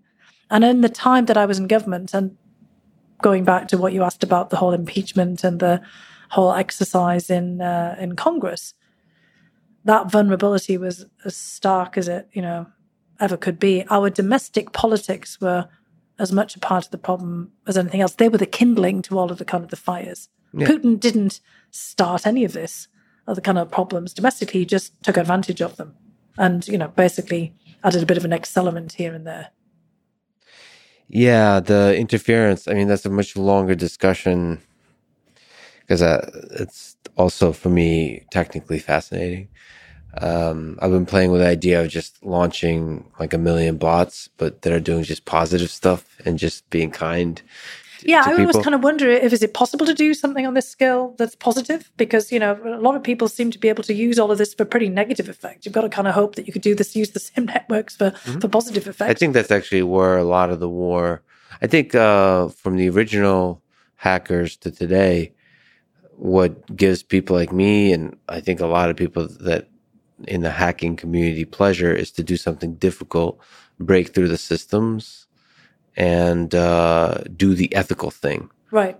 So do the um, because if there's something broken about the system, you want to break through all the rules and do something that you know in your heart is the right thing to do. I mean, that's what um, Aaron Swartz did with uh, releasing journals and publications that were behind paywalls to the public, and Right, got arrested right, for it and then committed. Yeah, uh, yeah, yeah. But to me, it's fascinating because I, I, I maybe you can actually educate me, but um, I felt that the Russian interference in terms of um, social engineering, in terms of bots, all that kind of stuff, I feel like that was more used for political bickering than to actually understand the national security problem. Because uh, I would like to know the actual numbers involved in the influence. I would like to, I mean, obviously, hopefully, people now understand that better that are trying to defend the national security of this country. But it just, it felt like, like for example, if I launch one bot and then and then just contact somebody at the New York Times saying I launched this one bot, they'll just say, uh, MIT scientist hacks, you know, like they'll just and then that Well, that, they'll, but, they'll but, spread. but, but that's exactly what happened. It was, you know, kind of, I think that, you know, Putin and some of the people around him uh, understood because, again, propaganda state, they spend an awful lot of time thinking about how you, uh, you know, basically put out your own content and how you get maximum effect through performance. Putin himself is a, you know, political pop performance artist.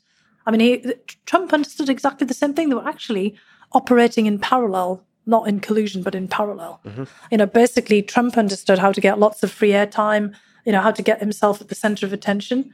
Putin, you know, did that through a kind of, I think, a less organic kind of way. You know, he had a lot of people working around him. I mean, that's the old, you know, Bolshevik agitprop and, you know, kind of then the whole Soviet propaganda machine. And, you know, Putin kind of growing up in that kind of environment and having, you know, the kind of the Kremlin press office and all the kind of people around him, got kind of a massive machine, knew how that worked. I mean, they haven't done you know what the Chinese did in Russia, of like you know blocking everything and having a big firewall. It was kind of putting out lots of content, getting into the you know the sort of center of attention. Trump's doing the same kind of thing, and the Russians understood that you know if you put a bit of things out there and then you, know, you call up the New York Times and people are going to run with it. And what they wanted was the perception that they had actually swayed the election. They loved it. This was the huge mistake of the Democrats and everything. I mean, I kept trying to push against this. No, they did not elect Donald Trump. Americans elected uh, Donald Trump, and you know the Electoral College was a key part. Vladimir Putin didn't make that up. You know, and, and basically, I also remember, um, you know, at one point the um, Russian ambassador, you know, talking to me about when we were doing the standard, you know, here we are, we're lodging our complaint about the interference. You know, he didn't, he basically said, well, we didn't, you know, kind of invent Comey and, you know, basically the, you know, the decision to reopen, you know, Hillary Clinton's emails or, you know, kind of uh, Anthony Weiner and, you know, kind of his, um, you know, emails on uh, his uh, computer. And I was like, yeah, he's right. I mean, you know, there were plenty of things in our own system that created chaos and tipped the election, not, you know, kind of what the Russians did. But, you know, it's obviously easier to blame the Russians and blame yourself when, you know, things are kind of, or, or those random forces and those random factors, because people couldn't understand what had happened in 2016. There was no hanging chads like 2000, where there was, you know, kind of a, a technical uh, problem that actually, you know, ended up with the intervention of the Supreme Court. There was, you know, pure and simple the Electoral College at work. And a, a candidate that nobody had expected, including the Republicans in the primaries, you know, to, to end up uh, getting kind of elected or put forward in a different 2016, suddenly becoming the president. And they needed a meta explanation. It was much better to say Vladimir Putin had done it, and Vladimir Putin and you know the Kremlin guys were like, "Oh my god, yeah, fantastic, champagne pop, corks popping, this is great." Our chaos agent. They knew they hadn't done it, but they'd love to take credit for it. And so, you know, the very fact that other people couldn't explain these complex dynamics to themselves basically dovetails beautifully with Vladimir Putin's uh, attempts to be the kind of the Kremlin gremlin in the system. And he's, he's, you know, basically was taking advantage of that forevermore. And I wanted, you know, to basically try to work with others to cut through that. And the thing is, then, you know, people lost faith in the integrity of the election system because people were out there, you know, suggesting that the Russians had actually distorted the elections. People written books about that. They said, you know, that they hacked the system when, you know, they were trying to hack our minds. But again, we were the fertile soil for this. I mean, we know this from Russian history, the role of the Bolsheviks, you know, the, the whole 1920s and 1930s with Stalin, the fellow travelers and the, you know, socialist, you know, international.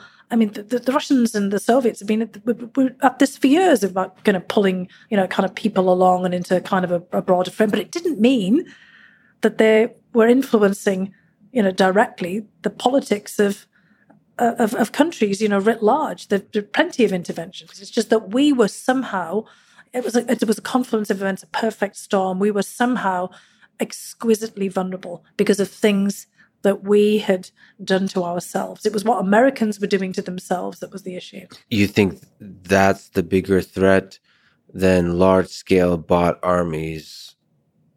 Those can be a threat. Obviously, they do have an impact, but it's it's how people process information. It's kind of like the lack of critical thinking. I'm just not on the internet to that extent. I had to go and looking oh, for information. I'm not in social media. I'm in social media, but not by myself. Right. You know, I don't put myself out there. I'm not. I haven't got a Twitter feed. I you don't have a, Twitter one, yeah. No. But there is a. There's one about Fiona Hill's cat, and I have all kinds of strange things. It's Fiona Hill's cat, which I kind of like. You know, occasionally have people send things you to me. So many fans, it's hilarious. But what I what I what I try to do is just be really critical. I mean, my you know, my mom sends me stuff, and I'm like, what is this? You know. Yeah. It's just you know, your, your your own mother can be as much of a, an agent of misinformation as you know, kind of Vladimir Putin. Oh yeah. I mean we're we're all, you know, kind of we all have to really think about what it is we're reading. There's one thing from my childhood that was really important to me, and I always think every kid in school should have this. My next door neighbor, um, who uh, was um, he was actually very active in the in the Labour Party, and he was, you know, kind of really interested in the way that opinion you know, shape people's political views. And he was Welsh. He was a native Welsh speaker. So, you know, he was always trying to explore English and how, you know, there was kind of the reach of, you know, the English culture and, you know, kind of and how it was kind of shaping the way that people thought. And he used to read every single newspaper, you know, from all the different spectrums, which was quite easy to do, you know, back in the 70s and 80s because there weren't that many in the UK context. And every Sunday he would get all the different Sunday papers from all the different kind of ideological vantage points. And then when I got to be a teenager, he'd invite me to look at them with him hmm. Because he was my godfather and he was just an incredible guy. And he was just super interesting and you know kind of culturally you know an outsider always kind of looking in. And he basically ran through you know what the guardian looked at the observer the daily mail the sun you know kind of all of these you know the telegraph all of these newspapers and how you could tell you know their different uh, vantage points. And of course it's complicated to do that now. I mean in, the, in this you know incredibly extensive media space i look at what it is that they're saying and then i try to you know, read around it and then, you know, look at what other people are saying and why they're saying it and who are they, what's their context. And that was kind of basically what I was taught to look at. And and I think everybody should have that. And certainly that's something that people in politics that are in charge of directing policy should should be doing. They should be. Not getting lost in uh, um, in the sort of the hysteria that can be created like it, it does seem that the American system somehow, not the political system, just humans love drama. We're very good, like the Hunter Biden laptop story. We there's always like one, two, three stories somehow that we just pick that we're just gonna. This is the stuff we're gonna fight about for, for this election. And everyone's got an opinion on it. Yeah. Everybody. Yeah. Yeah. yeah exactly. And, and, it's the most important, like Hillary Clinton's emails Russians hacked the election. Yeah, we had John Podesta's pasta recipes for a while, you know, that we were kind of all obsessing over. I don't know, people running out and trying them out, you know, something like that. and there's fun. Uh, I mean, there's all there's the best cons- Yeah. conspiracy theories about Giuliani. I just love it. We just pick a random story. Sometimes it's ridiculous. And it detracts from what the larger question should be, which is about the family members of, you know, senior um, officials and whether they should be anywhere near any of the issues that they're, you know, uh, there's ethics, there's government ethics and things there, you know, kind of across the board. But there's a bigger story in there, but that becomes a distraction. It's a look over there, you know, the oldest trick in the book, you know, kind of idea.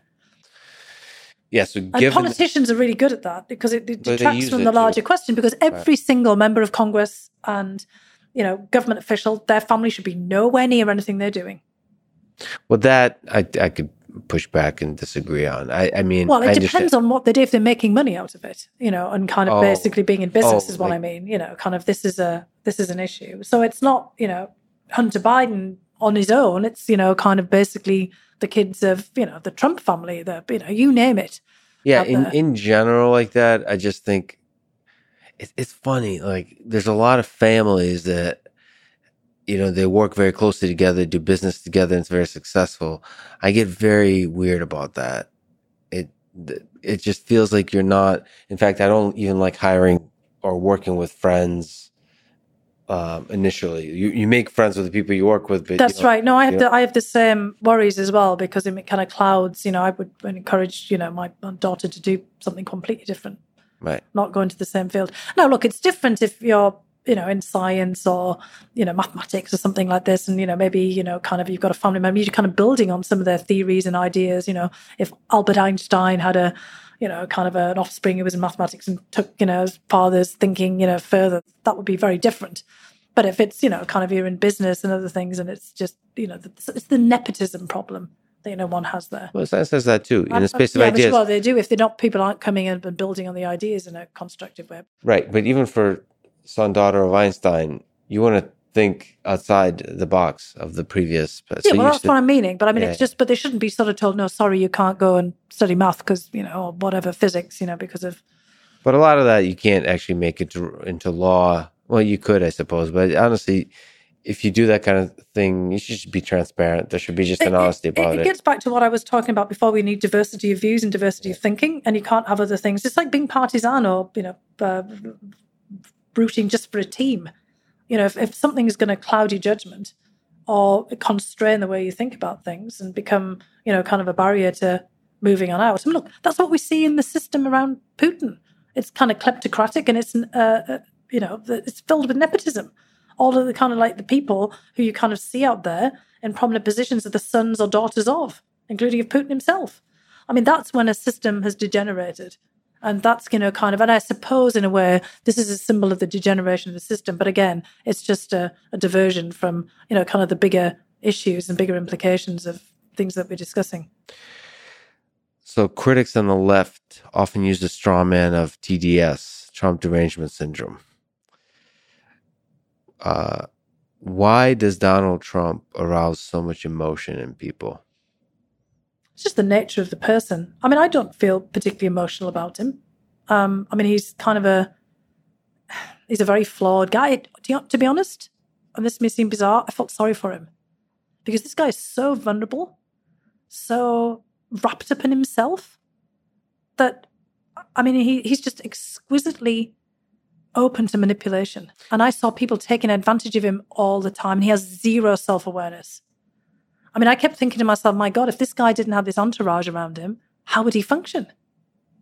I mean, I felt sorry for us as well. I mean, that he ended up being our president because that should not have happened. I mean, in terms of character and in terms of fit for fit for the job. But were you Although I saw this, you know, kind of over a period of time, but I didn't feel, you know, kind of any, you know,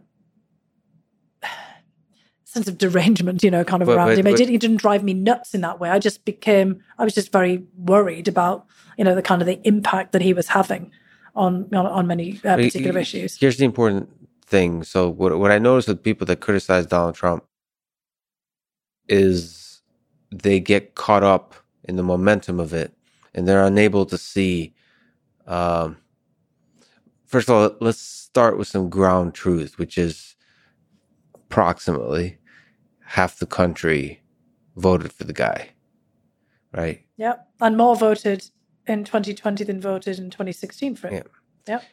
And I, I just I just feel like people don't load that in when they're and a, lot- a, honestly lot- a lot of those people didn't vote for him and his personality, and often could because I know a lot of people who voted for him, uh, first time and second time, Mhm.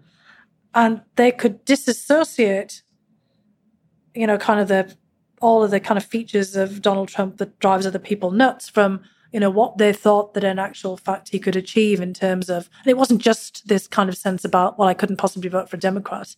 Sometimes it's just like well look he shakes things up and we need things to shake to, to be shaken up and um, Some people might have voted him for personality. See, this is what I'm yes, no, some some of them, no, some of them did as well. But I'm just saying that not all of them did either. Well, we don't There know that of data. That's yeah. the thing. But I, I, yeah, I can't say how much it is. I'm just saying anecdotally, I know people who voted for him because he's him, Yeah. uh, from the charisma, and, and and others who voted because he's shaking things up, and you know he's keeping people on their toes, and you know, kind of we need that, you know, Yeah. idea. But the way to avoid Trump derangement syndrome, to me, me as a, as a doctor, I'm sort of prescribing to the patients uh, on this syndrome, this uh, this issue, is I feel like you have to empathize with the people. You have to imagine in your mind all the different like um, strengths that the people who have voted for Donald Trump see, and really understand it, really feel it, like walk around with it and then criticize. Like I just feel like people get lost in this bubble of criticism in their own head. I forget like the tribe you're in or whatever. In their own head, they're not able to see like half this country that we're a part of voted for the person. Same with Biden. Half the country voted for the guy. The people that are criticizing Biden and they're doing this the way Biden is currently criticized is not based on policy uh, is based on personal stuff, similar like to Trump. Yeah, no, it is. I mean, that's what people do. Look, I think part of that is.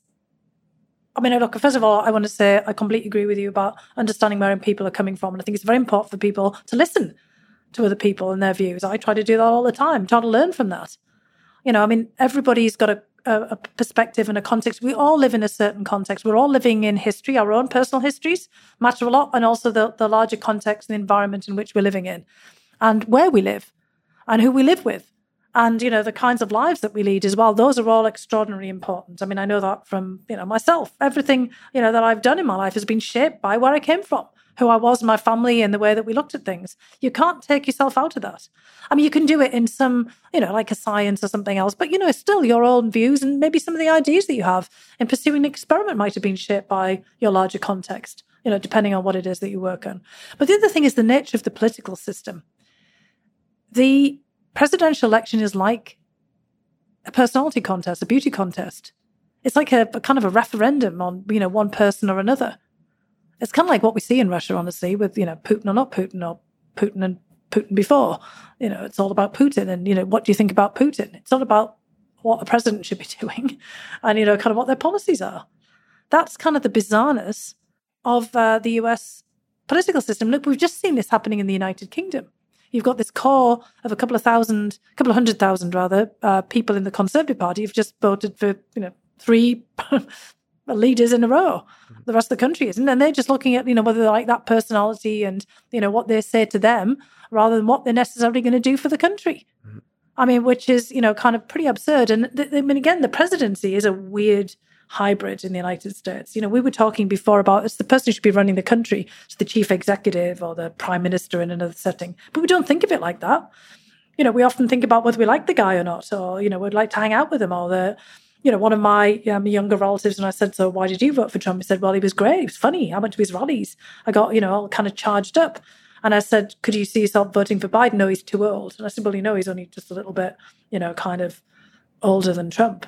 Or he's, you know, the same age as your grandma. Do you think your grandma's old? Oh, no, not at all. But it's just this kind of perception is boring, you know? So there's people are actually sometimes, you know, basically being, you know, kind of uh, motivated by just a feeling, you know, kind of that, that kind of sense, because that's the sort of nature of the, you know, the presidency. It's this kind of how you feel about yourself as an American or how you feel about the country writ large, the kind of the symbol of the state.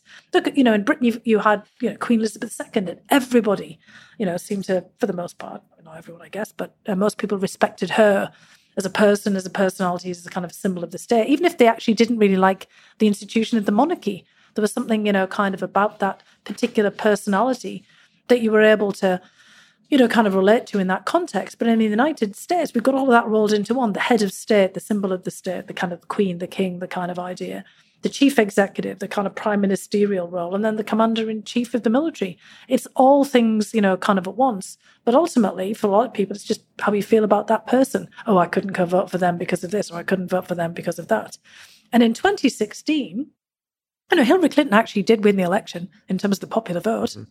So it wasn't that, you know, kind of people wouldn't vote for a woman. I mean, more people voted for her on the popular level, not obviously, you know, through the electoral college and the electoral college vote. So it wasn't just, you know, gender or something like that, but it was an awful lot of things for, for people found Trump attractive because he was sticking up the big middle finger to the establishment. Mm-hmm. He's an anti-establishment change character. There was a lot of people voted for Barack Obama for the same reason and voted for Trump. We know that phenomenon. What was it, 11, you know, 12% of people you know, so they could vote for some completely, totally different, radically different people because that sort of sense of change and charisma. I mean, I had people who I knew voted for Trump, but would have voted for Obama again if he'd run again, uh, because they just liked the way that he spoke. They liked the way that you know, because they said um, I mean, this is all my own anecdotal things. Doing about one of my relatives said oh, I could listen to Obama all day, every day. I just love the way he sounded. I love the way he looked. You know, I just like yeah. the, the, whole thing about him. And then say about Trump, well, he was exciting. He was interesting. You know, he was kind of like you know whipping it up there. You know, so there's this just this kind of feeling. You know, we always say about you know, could you have a beer with this person? And people people decide they couldn't have one with Hillary Clinton, and you know, maybe they could go off and have one with Barack Obama and uh, with uh, Donald Trump. They didn't want to have one with Joe Biden, you know, for example. And remember, George W. Bush didn't drink, so he wouldn't have had a beer with him. He'd have gone out and got a soda or something with him. But you know, there's this, there's that kind of element of yeah. just that sort of personal connection in the way that the whole presidential election is set up. It's less about the parties, it's less about the platforms, and it's more about the person. Yeah, and picking one side and like sticking with your person, really like a sport team. Yeah, it is. Yeah. What do you think about Vladimir Putin, the man and the leader? Let, let's actually look at the full. You've written a lot about him, the the recent Vladimir Putin, and the the full context of his life. Um, let's zoom out and look at the last twenty plus years of his rule. In what ways has he been good for Russia? In what ways bad? Well, if you looked at the first couple of terms of his presidency, I think, you know, on the uh, overall ledger, you would have actually said that he made a lot of achievements from Russia. Now, there was, of course, the pretty black period of the war in Chechnya, but, you know, he didn't start that. That was Boris Yeltsin. That was obviously a, a pretty catastrophic uh, event. But if you look at then other parts of uh, the ledger of what Putin was doing, you know, from the 2000s, you know, onwards, he stabilized the uh, Russian economy, uh, brought back, you know, kind of confidence uh, in, in, in, the Russian economy and financial system. He built up a, a pretty impressive team of technocrats for everything the central bank and the economics and you know finance ministries, uh, who um, you know really got the, the country back into shape again and solvent paid off all of the debts, and you know really started to um, build the country back up again domestically. Mm. And you know the first couple of terms again, putting Chechnya you know to to one side, which was a little hard because I mean there was quite a lot of atrocities, and I have to say that you know he was pretty involved in all of that because the FSB, which he'd headed previously, you know, was in charge of wrapping up Chechnya, and it created, you know, kind of a, a, very strange sort of system of fealty, almost a feudal system, in the kind of relationship between uh, Putin at the top and Kadyrov in Chechnya. And there was quite a lot of distortions, you know, kind of as a result of that in the way that the Russian Federation was run. You know, a lot more of an emphasis on the security services, for example, but there was a lot of pragmatism, you know, opening up the country for business um, you know, basically extending uh, relationships. I would say that, you know, by the end of those first couple of terms of uh, Putin, Russians were living their best lives. Um, you know, there was a lot of opportunity for people. Uh, people's labor, you know, was being paid for, they weren't being taxed. The taxes were coming out of the extractive industries. Uh, there was, you know, kind of, a, I guess, a sense of much more political pluralism. Um, it wasn't the kind of the chaos of the Yeltsin period. And then you see a shift. And it's pretty much when he comes back into power again in 2011, 2012. And that's when we see a kind of a different phase emerging. And, you know, part of it is the, the larger international environment where Putin has himself has become kind of convinced that the United States is out to, to get him. And part of it goes back to the decision on the part of the United States to invade Iraq in 2003. Uh, there's also, you know, the recognition of Kosovo in 2008 and, you know, the, the whole kind of machinations around all kinds of, you know, other issues of NATO expansion and elsewhere. But Iraq in 2003, and this kind of whole idea after that that the United States is in the business of regime change and perhaps, you know, has him in his crosshairs as well. But there's also then kind of, I think, a sense of building crisis after the financial crisis and the Great Recession, 2008, 2009, because I think Putin, up until then, believed in you know the whole idea of the global financial system and that Russia was prospering and that Russia, you know, part of the G8 and actually could be genuinely one of the you know the major economic and financial powers. And then suddenly he realizes that in the West is incompetent. That you know we totally mismanaged the economy uh, of our own, the financial crash in the United States, the kind of blowing up of the uh, of the, the the housing bubble, and that we were feckless and that we, that had global reverberations. And he's prime minister, of course, you know, in this kind of period. But then, you know, and I think that that kind of compels him to kind of come back into the presidency and try to kind of uh, take things under control again in 2011, 2012. And after that, he goes into kind of a much more sort of focused role where he sees the United States as a, as a big, bigger problem. And he also, you know, starts to, you know, kind of focus on also uh, the, the domestic uh, environment because his return to the presidency is met by protests. And he genuinely seems to believe, because again, this is very similar to belief here in the United States that Donald Trump couldn't possibly be elected by Americans. There somehow was some kind of external inter- interference because the Russians interfered and had an impact. Putin himself thinks at that time, it's one of the reasons why he interferes in our elections later, that the United States or, and others had interfered because he knew that people weren't that thrilled about him coming back. They kind of liked the Medvedev period and the protests in, uh, in Moscow and St. Petersburg and other major cities, he starts to believe are instigated by the West, by the outside, because of you know funding for um, transparency in elections and you know all of the um, NGOs and others. You know they're operating State Department, embassy funding. You know the, the and and the you know the whole attitudes of oh, God is back, you know, kind of thing. And so after that, we see Putin going on a very different footing. It's also somewhere in that period 2011, 2012, we start to kind of obsess about Ukraine. And he's always, you know, I think been kind of steeped in that whole view of Russian history. I mean, I heard at that time I was in, I've, I've written about this and many of the things that, you know, I've written about Putin, that in that same time frame, I'm going to all these conferences in Russia where Putin is and Peskov, his uh, uh, press secretary, and they talk about him reading Russian history. I think it's this in this kind of period that he formulates this idea of the necessity of reconstituting the Russian world, the Russian Empire. He's obviously been very interested in this. He's always said, of course, that the collapse of the Soviet Union was the great catastrophe of the 20th century, but also the collapse of the Russian Empire before it. And he starts to be critical about Lenin and the Bolsheviks, and he starts to do all this talking about Ukraine as the same country, Ukrainians and Russians being one and the same. And this is where the ledger flips, because I mean, the initial question you asked me is about has Russia, has Putin been good for Russia or not. And this is where we get into the uh, focal point of, uh, or, or, the point where he's not focusing on the prosperity and stability and future of Russia, but he starts to obsess about the past and you start to take things in a very different direction. He starts to clamp down at home because of the uh, rise of opposition and the fact that he knows that his, you know, brand is not the same as it was before, and his popularity is not the same as it was before because he's already gone over that, you know, that period in anybody's, you know, professional and you know political life that you know if you stay around long enough, people get a bit sick of you. Mm-hmm. You know, it's just we talked about that before. Should you stay, you know, kind of in any job for a long period of time, you need refreshing. And you know, kind of Putin is, you know, starting to look like he's going to be there forever, and people are not happy about that. And would like an, their chance as well to kind of move on and move up. And, you know, with him still in place, that's not going to be uh, particularly possible. And that, you know, it's around the time when he starts to make that decision of annexing Crimea. And that's when the whole thing flips, in my view. The annexation of Crimea in 2014 is the beginning of the end of, you know, Vladimir Putin being a positive force within Russia.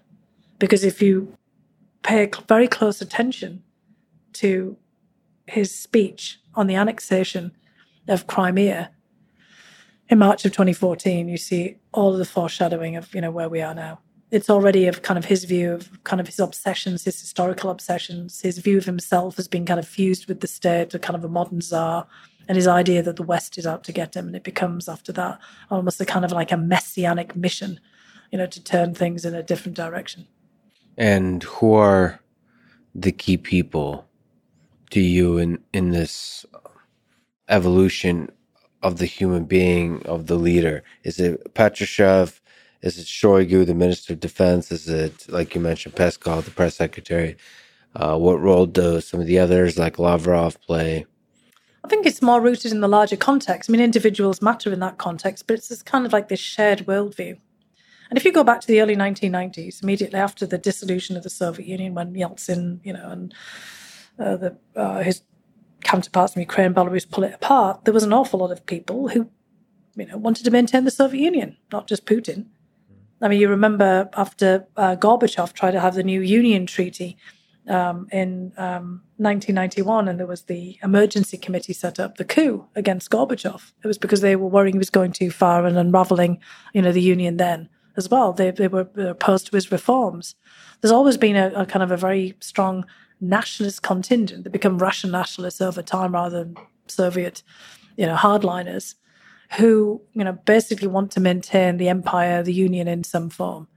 And in the very early part of the 1990s, there was a lot of pressure put on Ukraine and all the other former Soviet republics, now independent states, by people around, you know, Mayor Luzhkov, for example, in uh, Moscow, uh, by you know other forces in the Russian uh, Duma, not just you know Vladimir Zhirinovsky and others, but you know really serious, you know, kind of what we would call here like right wing, you know, nationalist uh, forces. But it's you know pervasive in the system, and it's especially pervasive in the KGB and in the security sector, and that's where Putin comes out of.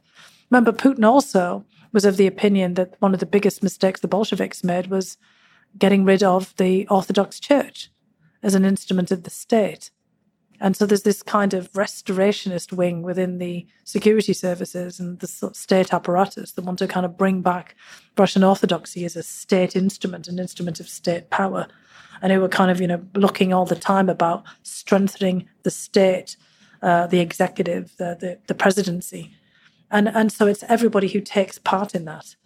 And it's also others who want power, honestly and they see Putin as their vehicle for power. I think people like Sergei Kirienko, I knew Kirienko back in the 90s. I mean, my God, that guy's all in. Or like Dmitry Medvedev, you know, who was, you know, a warmer, fuzzier version of Putin. Certainly had a totally different perspective, wasn't in the KGB. Did you say warmer, fuzzier a warmer, version? fuzzier version, yeah. I mean, he's kind of like, he was literally a warm personality. I don't know if you watched him during the September 30th annexation. The guy had all kinds of facial twitches and looked so rigid and stiff that he looks like he might implode. I mean, that wasn't, you know, how he was, you know, earlier in his career. And he, you know, had a different view of perestroika. We always have to remember that Putin was not in Russia during perestroika. He was in Dresden watching the um, East German state fall apart and, you know, dealing with the Stasi and in a kind of place where you weren't getting a lot of information about what was happening in West Germany or even what was happening back home in perestroika. And he has that kind of group of people around him, the Patrushevs and Bortnikovs and others. And, Sergei Ivanov and others, you know, from uh, you know the different configurations of his administration, who have come out of that same kind of mindset and are kind of you know wanting to sort of put everything back together again. So there's a lot of enablers, there's a lot of you know power seekers, and there are a lot of people who you know think the same as him as well. He's he is a man of his times, a man of his context. You, as a top advisor yourself and and a scholar of Putin, do you think it actually now in his inner circle? Are there people he trusts? There are people he trusts for some things, but I don't think there's people he trusts for everything. I don't think he's the kind of person who tells anyone everything at all. I don't think he's got something Ever deeply now? confides in. No, he he's he's com- he. I think he compartmentalizes things. He's often said that the only person he trusts is himself, and I think that's probably true. He's the kind of person who keeps his own counsel. I mean, people talk about Kovalchuk, for example, or you know, kind of some of the other people who are you know friends uh, with him that kind of go back to his time in St. Petersburg. You know, at various points, he seemed to you know spend a lot of time you know way back when talking to people who were you know people think of kind of more moderating forces like Alexei Kudrin, but you know, it doesn't seem to be interacting, you know, with them. You know, there are obviously aspects of his personal life. You know, does he speak to his daughters? Does he, you know, speak to, you know, kind of lovers, you know, kind of in a way people speculate about, you know, kind of who might he confide in. But I would greatly doubt that he would have deep political discussions with them. He's a very guarded, uh, very careful person. What about sources of information then? So trust a deep understanding about military strategies with um, for certain conflicts, like the war in Ukraine, or even special uh, subsets of the war in Ukraine, or any kind of military operations. Getting clear information. deeply suspicious, you know, of people and of, of information. Mhm. And I think, you know, part of, of the problems that, you know, we see with Putin now, I mean, I've come from isolation during COVID. I mean, I'm, I'm really convinced that, you know, like many of us, you know, a lot of Putin's views have hardened and the way that he looks at the world have been shadowed in very dark ways by the experience of this pandemic. You know, obviously he was in a bubble, different kind of bubble from most of us. I mean, most of us are not in bubbles with multiple, you know, kind of palaces and, you know, the kind of the Kremlin. But, you know, we've seen, you know, so much, it's obviously a lot of this is staged, that isolation, you know, the kind of making it very clear that he's the czar, the guy who is in charge, making all the decisions, you know, one end of a table and everybody else is at the other end. But, you know, it, it's very difficult then to bring, you know, information to him in that way. He used to have a lot of information bundled for him in the old days by the presidential administration. I mean, I know that because it was a lot more open in the past. And I've a lot of meetings with you know, people in the presidential administration who brought outside, you know, say all source information, you know, for him and, you know, kind of funneled in information from different think tanks and, you know, different viewpoints and maybe a kind of more eclectic, diversified set of information. He would meet with people. You know, you've heard all the stories about where he had uh, once called up Masha Gessen, you know, and had a, you know, come in, you know, obviously a, a, you know, a very different character as a, as a journalist and a critic. You know, we've heard about Venedictov from Echo Moskvy, the, you know, the radio program, the, the editor who uh, Putin would, you know, talk to and consult with. He'd, he'd, he'd, he'd reach out. People, um, like uh, Lyudmila Alexeyeva, for example, the head of Memorial, he had some respect for her and would, you know, sometimes just, you know, talk to her. You know, for example, all of that seems to have come to a halt. And I think why? I think a lot of us worry. I mean, us who you know watch Putin about what kind of information is he getting? You know, is it is it just information that he's seeking and gathering himself that fits into his worldview and his framework? We're all guilty of that, of looking for things. It gets to our social media preferences. Are people just bringing to him things that they think he wants to hear, like the algorithm, you know, kind of like the Kremlin working in that regard, or is he himself, you know, tapping into source of information that he absolutely wants? And remember, he is not a military guy. He's an operative, and he was sort of trained in operations and you know contingency planning. Sergei Shoigu, the defense minister, as a civil engineer, was the former minister of emergencies. He wasn't a military planner. You know, somebody like um, Gerasimov, the uh, head of uh, the chiefs of staff, maybe a military guy, you know, in this, you know, case from the army, but he's also somebody who's in a different part of the chain of command. He's not somebody who would spontaneously start, you know, telling Putin things. And Putin, you know, comes out of the FSB, out of the KGB of the Soviet era, and he knows the way that, you know, intelligence get filtered and works. He's probably somebody who wants to consume raw intelligence. He doesn't probably want to hear anybody else's analysis. And he's thrived in the past of, you know, picking things up from people. You know, I've taken part in all of these meetings with him, gone for hours, because he's just collecting. He's collecting information. He's sussing people out. He wants to know the questions they ask. He, he learns something about the questions that people ask, the way that they ask them.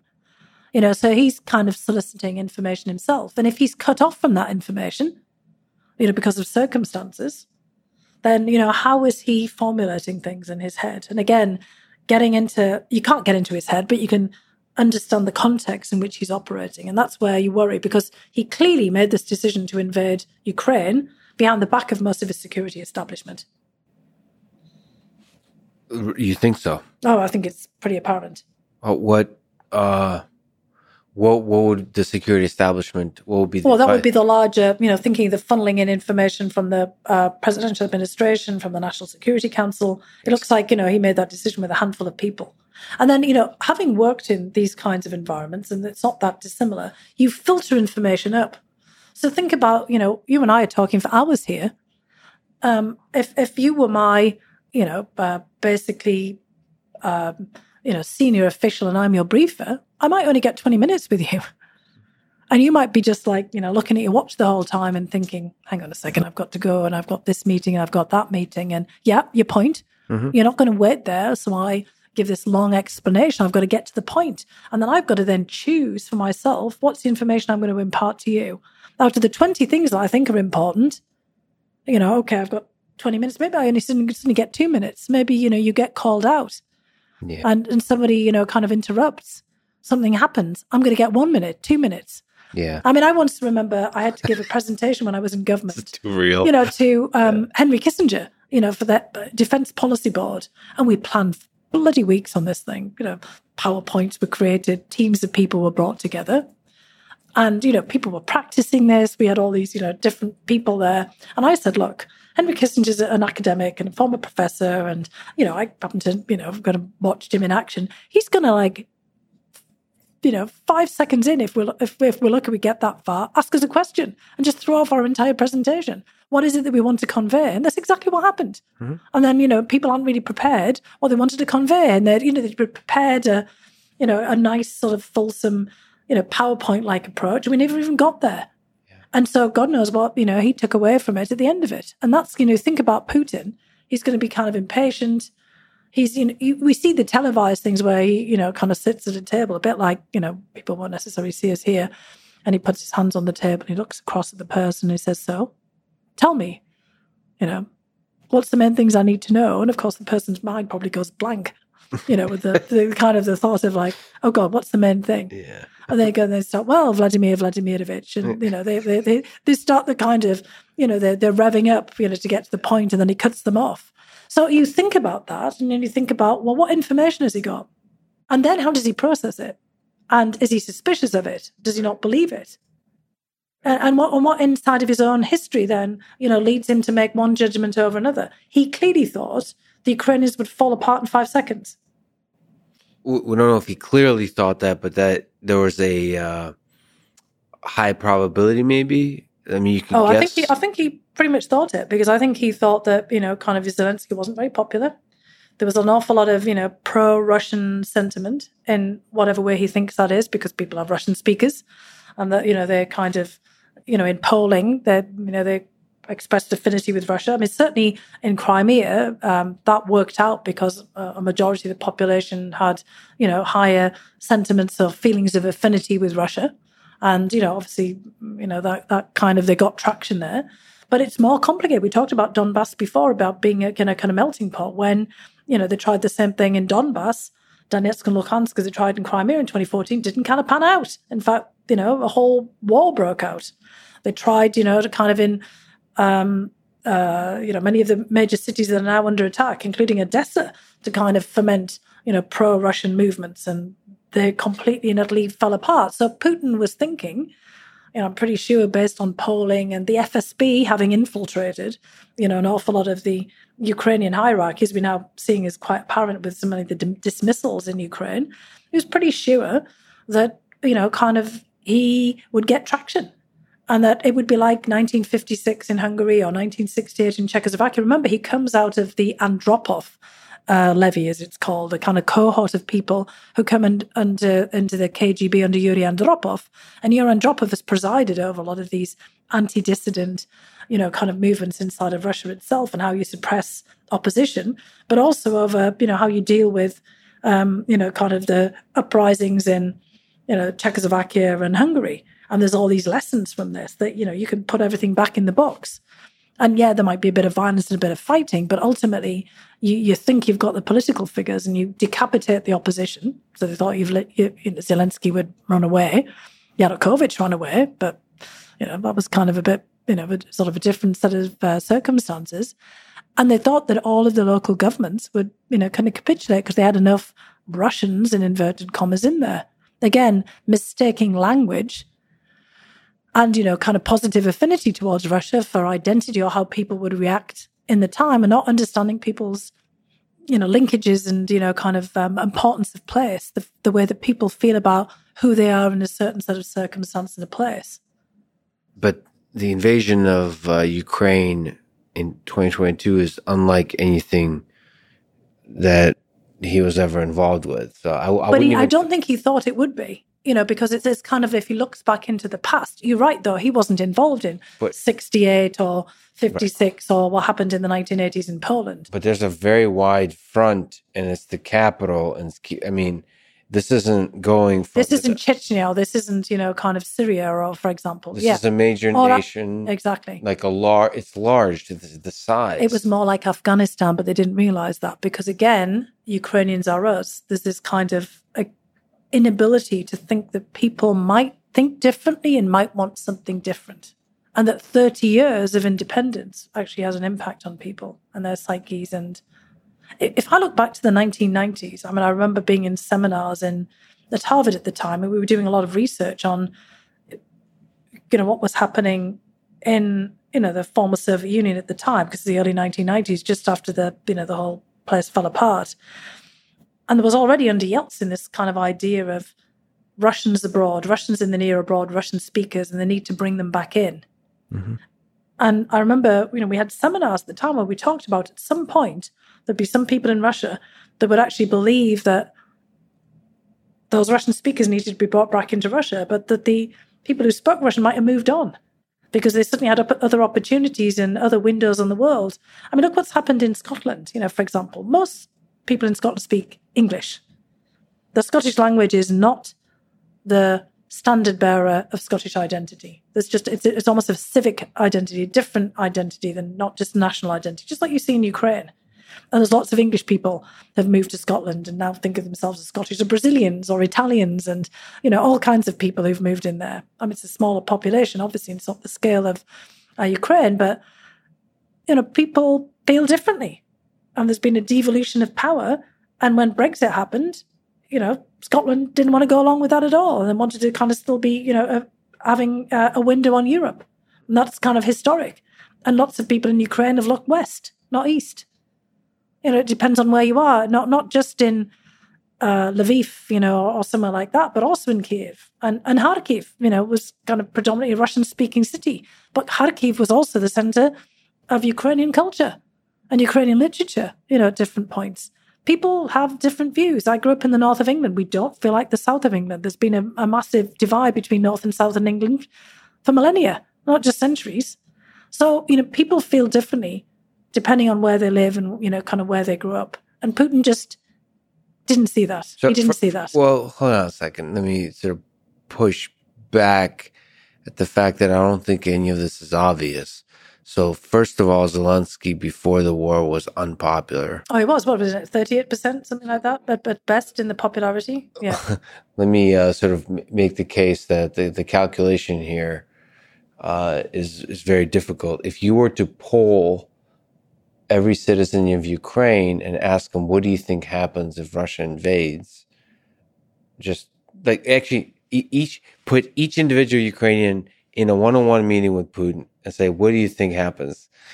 I honestly think most of them will say they will they will agree with a prediction that the government would flee, would collapse, and the the, the country won't unite uh, around a cause because of the factions because of all the different parties involved, because of the unpopularity. You might have said the same thing about the Soviet Union when Hitler invaded in 1941. You see, the problem is Putin always reads history from one perspective over another. I think most countries basically rise to their own defense. So, this is actually one of the first times that Russia has been on the offensive rather than on the defensive. You know, so there's kind of a, a bit of a flip there. Mm-hmm. I mean, obviously Afghanistan, but you know that was more complicated because it was, but it was also supposed to be an intervention, right? I mean, it wasn't supposed to be to annex Afghanistan; it was to right try to you know prop up, you know, kind of or reinstall a you know a, a leader there. Syria, you were in there to you know help your guy Bashar al-Assad, you know, turn away the opposition. Chechnya was a debacle. The Chechens fought back, big time, and it was only by dint of you know horrible violent persistence and ruthlessness and nasty, dirty tricks that, um, you know, kind of Putin prevailed there. But and then, you know, you wonder, did he prevail? Because what happened? You know, Chechnya sometimes describes the most independent part of the Russian Federation, and Ramzan Kadyrov, you know, plays power games in Moscow. Yeah, his predecessors, um, even his father and others wouldn't have done that uh, Ahmed Kadyrov and you know before that Dudayev and Maskhadov. I mean, they they were willing to make a compromise, but you know they wouldn't have had you know the same position that uh, Kadyrov has had. So you know, I think that again, it's it's your perspective and where you stand and what which bit of history you start to read, and that's why I say that you know, can I think Putin. It's again, it's the information, the way that he processes it. I think most Russians also can't believe that they've done something wrong in Ukraine. I mean, maybe at this point things are changing a bit. But that's why there was, you know, so much kind of support for this, in a right way. I mean, I have Russian friends again. I said, but look what, you know, was happening in Donetsk. Look what was, um, you know, the Ukrainians were doing to our guys. You know, look what was happening to Russian speakers. You know, we were defenders. We were not, you know, we're not invaders. I think, you know, again, the special military operation, you know, idea now, I think it's flipping, obviously, in the way that with the war going on there. But Putin wasn't, you know, kind of looking at what would happen. I mean, most of the kind of glory parts of Russian history, when you kind of go in, you know, you chase Napoleon back to Paris, or you chase the Germans back to Berlin, you put the flag above the Reichstag. Mm-hmm. That's a very different set of affairs. When you've been fighting a defensive war, you've been invaded from a war where you invade someone else. And even the most fractured populations, like you had in the Soviet Union, the point rally round and you know World War One, that, that, that, that, fell apart. I mean, the, the Tsar didn't manage to rally everybody around. Mm-hmm. I mean, the whole thing fell apart. And World War Two, Stalin had to, you know, revive nationalism, including in the republics in Central Asia and elsewhere, to revive nationalism. And Ukraine suddenly found nationalism you know, in a kind of sense of that's really interesting. I, because it's not it's not obvious, especially what Ukrainians went through in the 1930s. It's not obvious that that. I mean, my grandfather was Ukrainian, and he was proud to fight a, a Ukrainian Jew. He was proud to fight and willing to die for his country. It wasn't like his country then was the Soviet Union. The Soviet Union, right? Sorry but, to clarify. But he might fight now for his country, Ukraine. Yes, but it, I, am just like um, lingering on the point you made. It was not obvious that that united feeling would be there. No, and again, it wouldn't have been obvious for the Soviet Union. That's sorry. Yeah, that's what I'm saying. Sorry, I was referring to my grandfather with the Soviet Union. We're both saying the exact same thing. Yeah, we, no, yeah, we are. We're you're saying, saying it's a really powerful thing because I take it because you take history as it happened. You don't realize it could have happened differently. It's kind of it's fascinating. It's that, it's that whole counterfactual, right? Yeah. Yeah. Because I mean, if you if you kind of that's that's why we all need in the United States to really examine our own history, because you know there's a lot of lessons from that that you know we we should treat very cautiously. It doesn't mean that you know history repeats or even rhymes. You know, it's, it's the old axiom all the time, but there are a lot of things that you can take away differently from uh, putting a different perspective and a different slant on the same set of events. I mean, I always used to wonder, like, how many books can be written on the French Revolution or even on the Russian Revolution? Yeah. You know, I studied with Richard Pipes. I remember he was really offended after he'd written his great magnus opus on the Russian Revolution, two volumes, that other people would, you know, kind of write about the Russian Revolution. He said, I've written it all. And I thought, well, actually, maybe you haven't. you know, it's like a, uh, there might be you know, some completely different angle there that you haven't really thought of. And that's Putin. You know, I remember Peskov saying, Putin reads history all the time, Russian history. And I thought, well, maybe he should read some world history. You know, maybe he should, you know, kind of uh, read some European authors on Russian history, not just, you know, reading Lomonosov or, you know, Russian um, historians on Russian history, because you might see something from a very different perspective. And look, and the United States made a massive mistake in Vietnam, right? I mean, they saw Vietnam as kind of weak, manipulated by, you know, kind of external forces, China, Soviet Union. But the Vietnamese fought for their own country. Mm-hmm. They suddenly became Vietnamese. And Ho Chi Minh became, you know, kind of basically a kind of a wartime fighter and leader, you know, in a way that, you know, perhaps people wouldn't have um, understood either. You said uh, United States made a massive mistake uh, in Vietnam, and that for some reason spr- sprung a thought in my head. Has the United States since World War II uh, had anything that's not a mistake in terms of military operations uh, abroad? Um, I, I suppose all the ones that are successes we don't even know about probably. So it's like very fast military operations. I mean, Korea's divided. I mean, I don't know what's successful, but you know, kind of. I mean, there was a, a solution found that you know some people are promoting. You know, in this case as well, of a sort of division and a, you know, the DMZ and you know one side over the other, and you know, kind of perpetuating a division, which I think is particularly successful. But if you think about World War One and World War Two, the United States came in, you know, under some very specific sets of circumstances. In World War One, they did kind of come in to help, you know, kind of liberate you know parts of Europe, France, and you know kind of the UK and you know everything else, Great Britain in, in the war towards the end of it. World War Two, you know, there was that whole debate about whether the United States should even be part of the war. I mean, we know it wasn't fought to you know overturn the Holocaust and all of the kind of things you kind of wish it would been fought for, but it was because of Pearl Harbor and you know the Japanese pulling in. But and, you know, ultimately, it was easy to explain why you were there, you know, particularly after Pearl Harbor and what had happened It was harder to explain Vietnam and Korea and you know many that there wasn't. Look, that's kind of going to be a problem for Putin, and that's why there is a problem for Putin. All of his explanations have been questioned. You know, started off on NATO or this or that or the other, and you know, kind of or liberating you know Ukraine from Nazis or you know, kind of basically stopping the persecution of Russian speakers and all of this has now got lost in just this horrific destruction. And that's what happened in Vietnam as well. It became, you know, a, a, a great degradation of uh, the Russian military with atrocities and you know, people wondering why on earth the United States was in Vietnam. I mean, even that, that kind of happened in Britain in the colonial, you know, kind of period as well. Why was the United Kingdom doing, you know, committing atrocities and, you know, kind of basically fighting these colonial wars? Northern Ireland.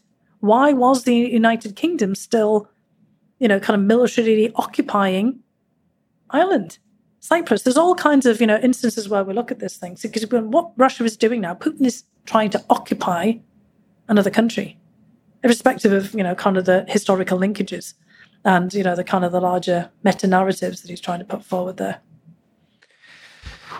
What role did the United States play in the lead up and the actual invasion of um, of Ukraine by Russia. Uh, a lot of people say that, I mean, obviously, Vladimir Putin says that part of the reason the invasion had to happen is because of security concerns over the expansion of NATO.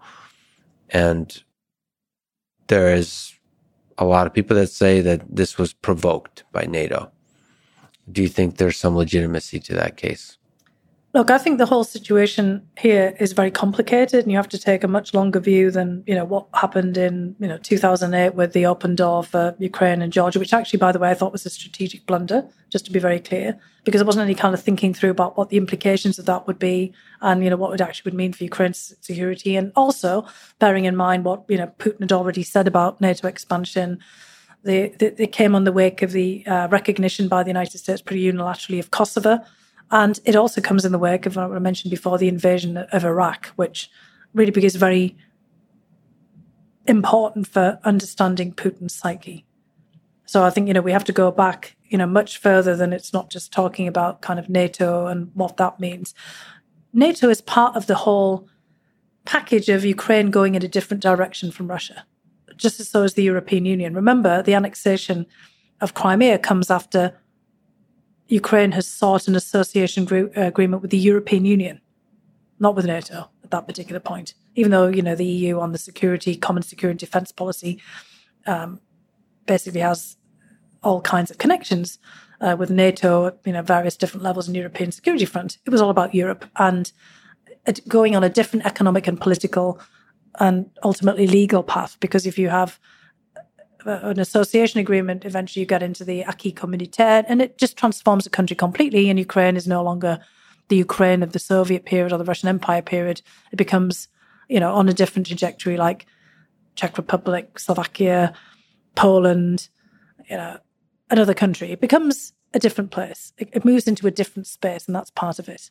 But if you go back again to the period at the very beginning of the 1990s, after the um, dissolution of the Soviet Union, well, there's no discussion about NATO at that point and NATO enlargement. There is a lot of pressure, again, as I've said before, by nationalist elements on Ukraine trying to bring it back in the fold and wanting to make what was then, you know, this mechanism for divorce more of a mechanism for remarriage, the Commonwealth of Independent States. And in the early 1990s, when Ukraine became an independent state, it inherited that nuclear arsenal uh, from the Soviet Union. Basically, whatever was stationed or positioned in Ukrainian territory at the time became Ukraine's. Strategic and, you know, kind of basically intermediate and tactical nuclear weapons. And, you know, in the United States at the time, you know, we had all this panic about what was going to happen with all of that. I mean, I think, you know, as a scientist and, you know, kind of technically it would have been difficult for Ukraine to actually use this. I mean, mm-hmm. the targeting was, you know, done centrally. They were actually stationed there, but nonetheless, Ukraine, like Belarus and Kazakhstan, suddenly became nuclear powers.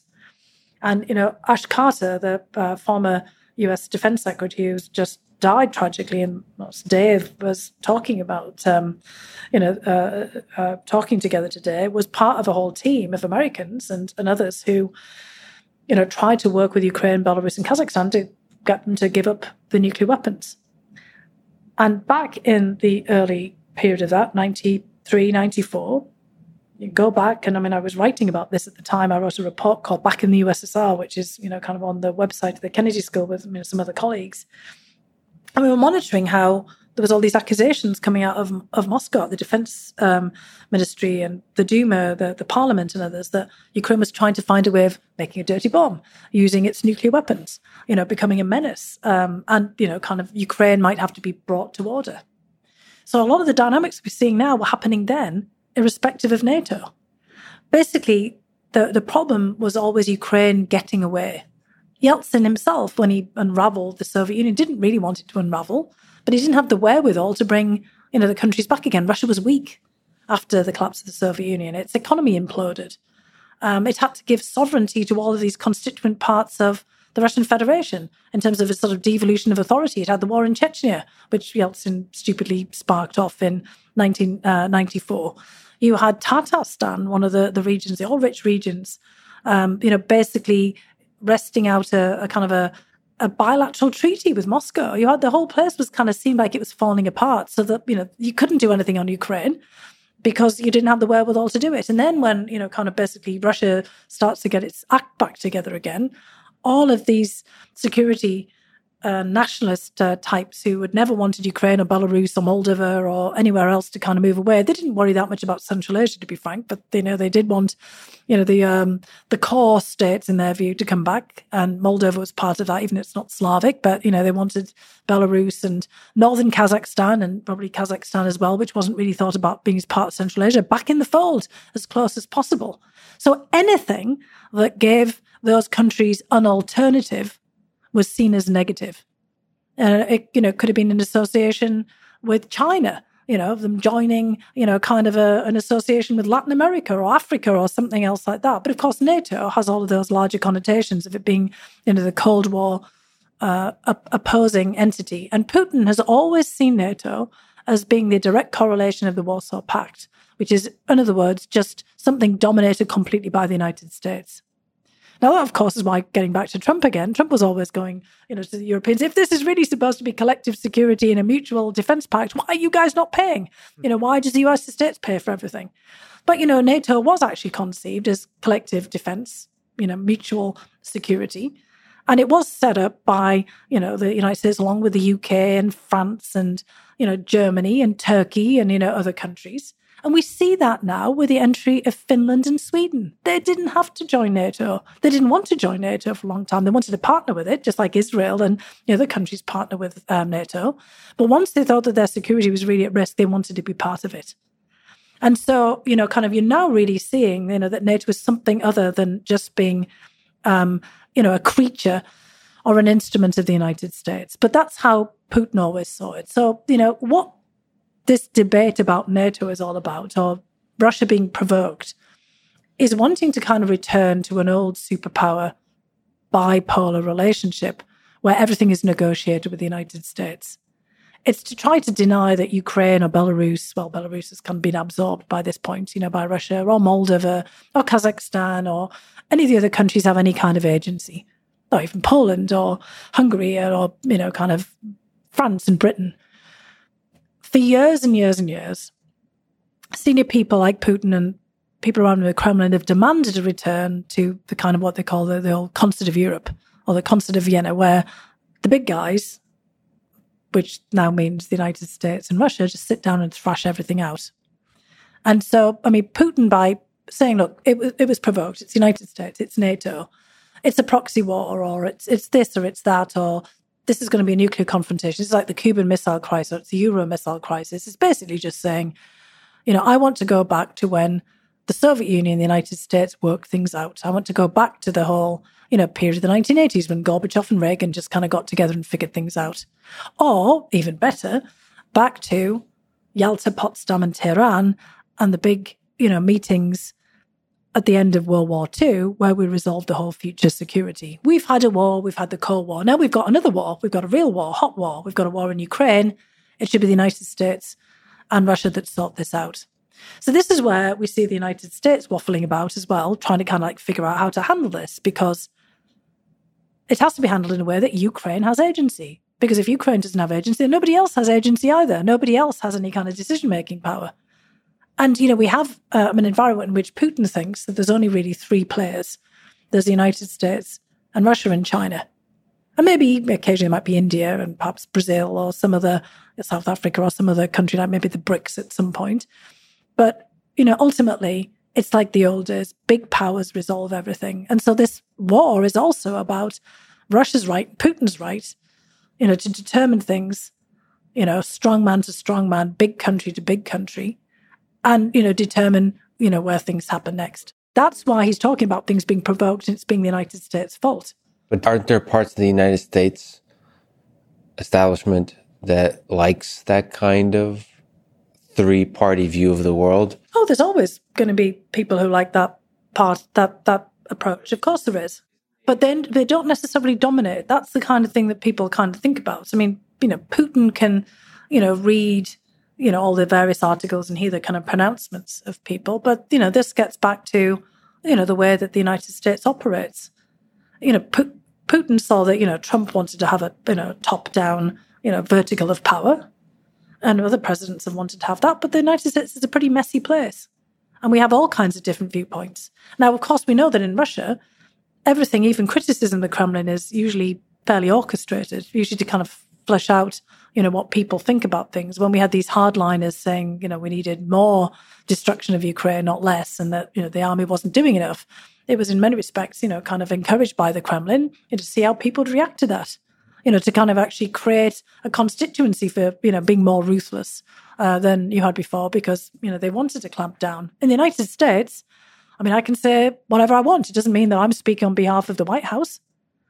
And, you know, even if I have been an advisor to this president, that president, and the other, it doesn't mean I'm, you know, basically speaking on behalf of the US government. But there's kind of always an assumption from the Russians that, you know, when people you know, say this and people do advocate one thing or over another, that they're, you know, it, it, it's operating. This, there's a lot of mirror imaging, thinking that, you know, we're operating in the same kind of way. So, yes, there are, of course, constituencies who think like that and would love it, you know, to be back to that. And there are many people out there with their own peace plans. All kinds of people, you know, out there yeah, trying to the, push this. There does seem to be uh, the engine of the military industrial complex seems to give some fuel to the hawks, and they seem to create momentum in government. Yeah, but other people do too. I mean, there's always, you know, so kind of a, a checks. You, you, I mean, again, you believe in the tension of ideas. I think there's, idea- I think there is a lot of tension. I mean, I've seen it. I've seen it inside of the government now. You know, and people can push back, and that's why I speak out and I try to lay it out so that everybody can, you know, kind of figure it out for themselves. I, I say the same to you as I say to everybody. This is how I see the situation.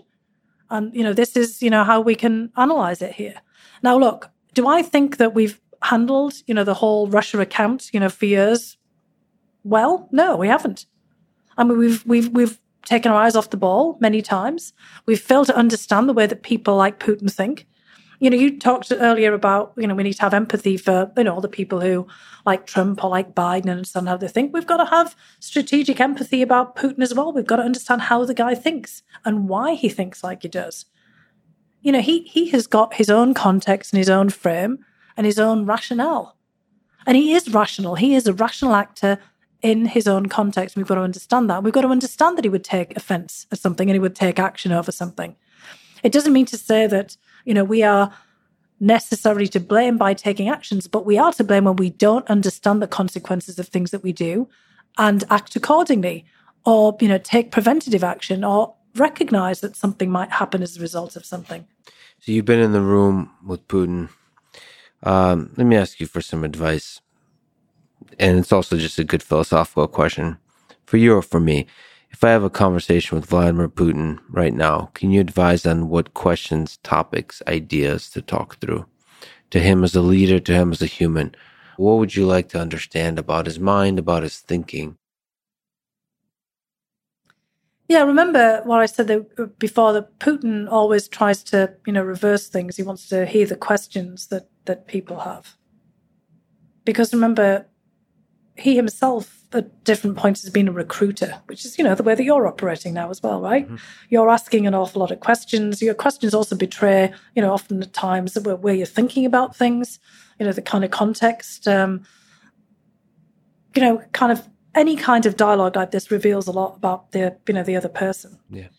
And I've actually often, you know, noticed in these settings that Putin likes to have a lot of give and take. So I think he would actually enjoy having a conversation, you know, with you. But again, he would always be trying to influence you, inform and influence. That's kind of, you know, part of the way that he always operates. So what you would have to, you know, be trying to think about, so what is it you would want to elicit information from him? You, you're trying to understand the guy's worldview. And what we're trying to also understand is if there's any room there where he might compromise on something. You know, so if your goal was to go in there, you know, to talk about Ukraine at this particular moment, I mean, one of the problems that I've often seen in the sort of the meetings that we've had with Putin just ends up in sort of mutual recriminations. You know, kind of, no, well, what about what you've done? Or no, you've done that about, you know, and um, there's always this whataboutism. I mean, it, it often say, well, you're saying that I've done this, but you've done that. The United States invaded Iraq. What's the difference between, you know, what I'm doing and all of the things that uh, you've been doing here? I mean, what you would have to try to do is kind of elicit information about why or what he is thinking about this particular moment in time and why he thinks it.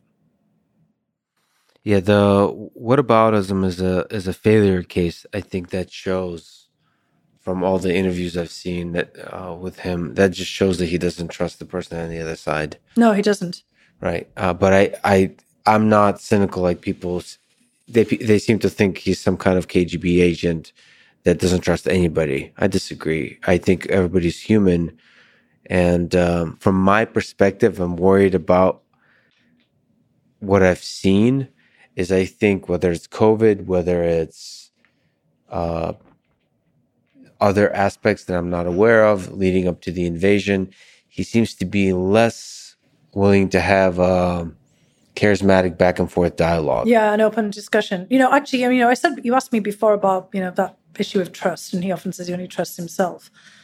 And I said, you know, he's often, you know, distrustful of people, but he does trust some people for certain things where he knows it's within their competence. Yeah. So he has people he trusts to do things because you know he, he knows they'll do them and he knows that they'll do them well which is why you know he has his you know old buddies from you know st petersburg because he's known them for a very long time and he knows that they won't you know try to pull a fast one over him, but he also knows their strengths and their weaknesses and what they can be trusted to do. I mean, he's learning that, you know, some of the people in the military that he, you know, thought were competent or people on other things are not, right? That they're, and he, he tends to actually have a lot of loyalty to people as well. Mm-hmm. Or he also kind of thinks it's best to keep them inside the tent than outside. and he moves them around. You know, he, he kind of, okay, you know, he gives them multiple chances to redeem themselves if they don't. It's not like he has them done in. I mean, yeah, there is a lot of that in the system. But the people that he's worked with for a long time, you know, he, he moves them around to something else, perhaps where they can do less harm. Although, you know, we've often see that he he has quite a small cadre of people that he's reliant on, and often, you know, they're not up to the task, which is kind of what's happening here. But he also, in the past, has been more straightforward, just like you were saying here, more pragmatic. And I think, you know, if you were engaged with him in Russian, where you're actually literally speaking the same language, because there's so much lost in translation. Right. I used to jump out, out my skin listening to some of the phone calls because, you know, the way that they kind of relayed you know, with an interpreter. Oh, because you're listening to the translation. To and no, because I know I'm listening to the Russian and the translation. And, the translation, you know, in real time. and I haven't been at a translators institute. It's really difficult. Yeah. Look, an, an interpreters are trained in the moment to do something. You know, the synchrony perivod, the the the, synchro, the, the synchronized or the real time translation. Mm-hmm. So translation is an art as well as a skill. Mm-hmm. If you're doing simultaneous translation, that's the word in English, you know, synchrony perivod in, in, in, Russian. You're, you're kind of focused in the moment on the fragments of, of the discussion, trying to mm-hmm. render it as accurately as you possibly can. And when you come out of that, you you, you can't relay the entire conversation. Mm-hmm. And often, you know, what translators do is they, you know, they take this little shorthand note uh, like journalists do. And afterwards, you know, they, they, they've just been caught up in the moment and they haven't got the big picture consecutive translation is different. You know, kind of you're trying to convey the whole mood of like big chunks of, of dialogue that have already been there. But, you know, sometimes you might not get that right either. And, and it breaks up the flow of the discussion. That's terrible. And and often it's, you know, the kind of the person who translates, it's different. You know, some of our best translators are women. But, you know, hearing a woman's voice, you know, translating a guy who has a particular guy's way of speaking, mm-hmm. and a macho way of speaking and a crude way of speaking. Mm-hmm. You know, be that Putin or I've, I've seen that happen with uh, Erdogan, the president of Turkey. You know, and it gets translated by a much more refined, you know, female speaker. You've just lost the whole thing. And you know, many of the translators on the Russian side are not competent in English in the way that you would hope they are. They're not. It's not just that they're not native speakers; they're just not trained to the same high standards they used to be in the past. Yes and you just get you lose the nuance you use the you lose the feel you know you almost need you know kind of the interpretive actor you know doing you know the kind of the uh, the interpretation for that you need to match it as much as you can in the way that you you know do voiceovers in film the best way to talk to putin is one on one in his own language. I mean, I have a really great friend um, here who is one of the best interpreters of Putin. Is often asked by the, you know, the media um, to interpret for him. He just just a, he was at the institute that I was. I mean, I, I, know him from that that kind of period, and he is just excellent. Just like Pavel Palazhchenko was absolutely phenomenal at interpreting Gorbachev. Now he didn't always interpret him accurately because Gorbachev made lots of grammatical gaffes, and sometimes was, you know, Gorbachev himself would joke that Palazhchenko, you know, spoke better for Gorbachev than Gorbachev could himself. Yeah. But Putin is actually quite precise and, and careful in the way that he speaks because there's a lot of menace sometimes to things deliberately. Other times there's lots of humor, and he's yeah. telling a joke for a particular reason. And a lot of it is, I mean, he actually uses the richness of the Russian language and the crudity of mm-hmm. language that can't be conveyed in but English. also facial expressions. Yeah, facial expressions, body language, the way that he sits back in the chair and slouches, the the kind of the way that he makes fun of people and he, you know, mm-hmm. kind of uses irony. just some of it is just lost, and it needs to be conveyed. The depth of humor and wit. I've met quite a few like political leaders like that in to speak only Russian when I was traveling in Ukraine. Um, I, I don't know how you translate that. I think it's almost uh, the other person that reminds me like that a little bit is Obama. There's yeah. Obama had a wit and an intelligence, but like a he would smile as he said something that add a lot to it. Like uh like that he's trolling you or he's being sarcastic or like I don't it's me converting into words. It's obvious that all English speakers if they listen to Obama, but if you had to translate to a different language, I think you're gonna lose a lot of Yeah, I mean when and, I watched um the I mean, I watched many of Putin's speeches, you know, kind of just in Russian, not looking at any of the, you know, the subtitles or anything, and it's just watching the way that his body language is at the at the time when he's saying things, the way that he'll smirk, he'll sneer, yeah. he'll laugh, he'll he'll ad lib, you know, kind of from something that obviously kind of you know wasn't there on the prepared uh, speech, and it's really critical. And you know, kind of a lot. Some people speak, you know, like Trump. It's just it's kind of just words. Pu- uh, Putin, the words are very important.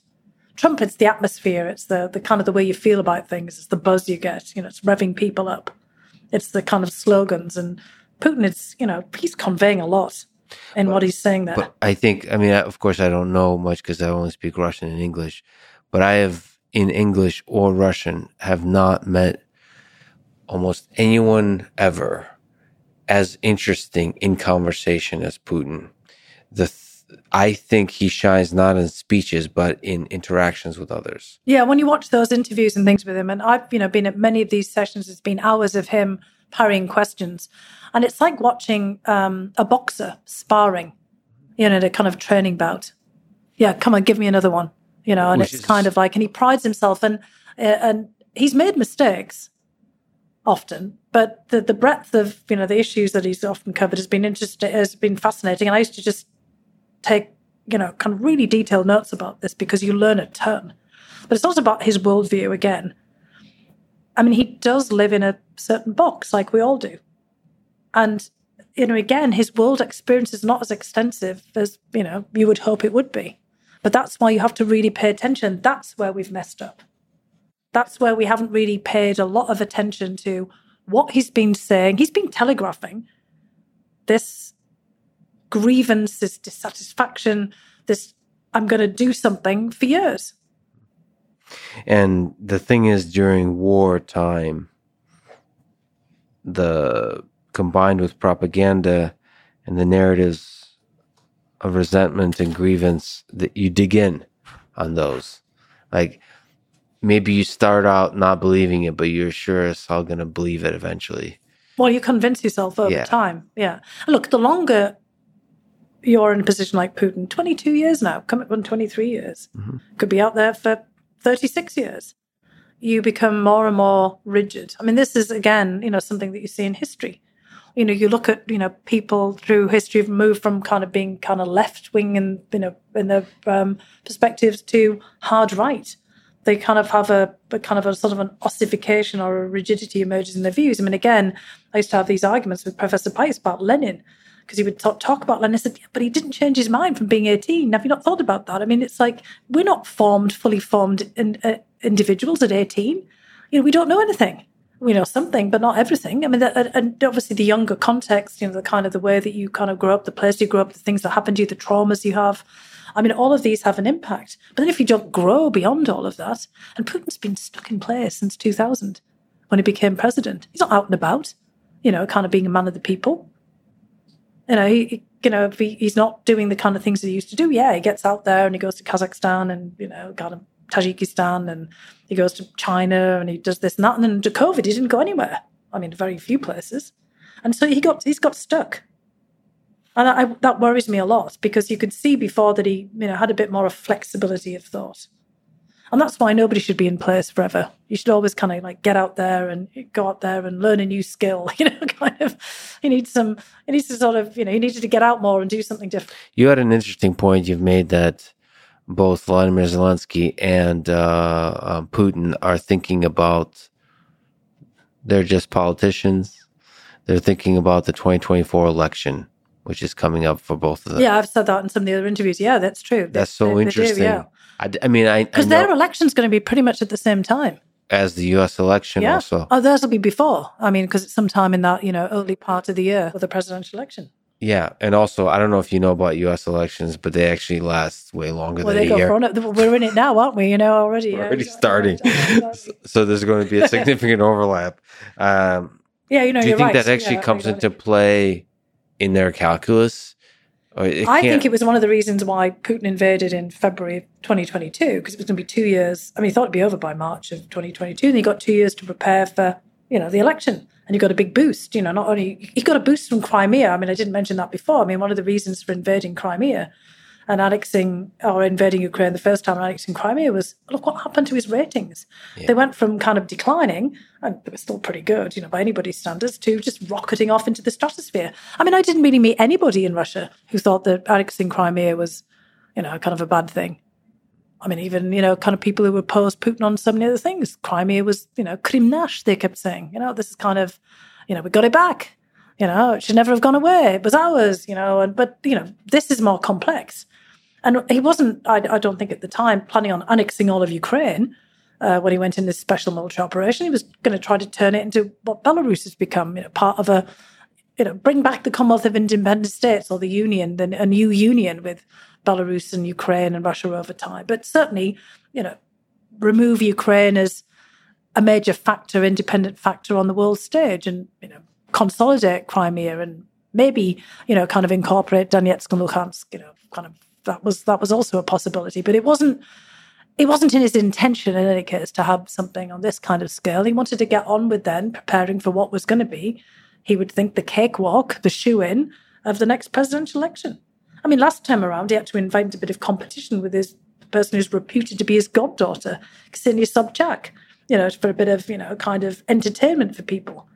Uh, you know, this next time around, you know, maybe he wasn't really planning on running, you know, against any other, you know, serious opposition. He was just going to have the acclaim of, you know, the kind of the, the great leader, like President Xi um, in China you know, Putin, you know, was basically, I think, you know, he also hoped he, that he would be able to devolve some authority away, you know, kind of, so he's more like the, you know, the, the supreme leader kind of figure, the czar-like figure, the monarch, and then, you know, other people get on with the chief executive, prime ministerial running the country, and he could kind of like step back and just enjoy this, you know, maybe there was going to be again a new union of Belarus, Russia, and um, and Ukraine in some, you know, fashion, and he would preside over that. So, speaking of opposition, you've criticized the famed Putin critic Alexei Navalny. What's the nature of your criticism? Well, it hasn't really been a kind of a criticism in the way that you know people have implied, but more just reminding people that Navalny isn't some stooge of the West, as other people have you know kind of depicted him in the in the Russian firmament. You know, saying that this is kind of you know he's pro-Western. He's he's a Russian nationalist and a Russian patriot. You know, in the past, uh, he's articulated, you know, things are not so dissimilar from some of the people around Putin. And it's more just reminding people that, you know, just because you kind of see somebody, you know, as a kind of in an opposition figure or somebody who might be more palatable from, you know, your perspective looking from the West, they're not always going to be, you know, what you think they are. Alexei Navalny is a, is a Russian. Mm. And, you know, in a particular Russian context, he's different from Putin, but he wouldn't necessarily you know, kind of run, you know, the Russian system in ways that we will like. So that's it's kind of it's not a kind of a criticism; it's more of a critique of the way that we look at things. You know, I think it's a mistake to always, you know, say, "Oh, this is pro-Western" or "This is a, you know, liberal." I mean, what the heck does that mean, pro-Western? I mean, he, he's a Russian. He's a Russian nationalist and a Russian patriot, and he's often, you know, been, you know, quite critical about immigration. Um, he's had some negative views about, you know, at one point, remember he said, "Don't feed the Caucasus." you know, kind of played upon some of the, you know, the racial and ethnic tensions inside of, you know, Russia itself as well. Now he is a pluralist, you know, and he's kind of, and he wants to have, you know, a different uh, set of political actors there, but he also isn't promoting revolution. He's not Lenin. He's not wanting to bring down the state.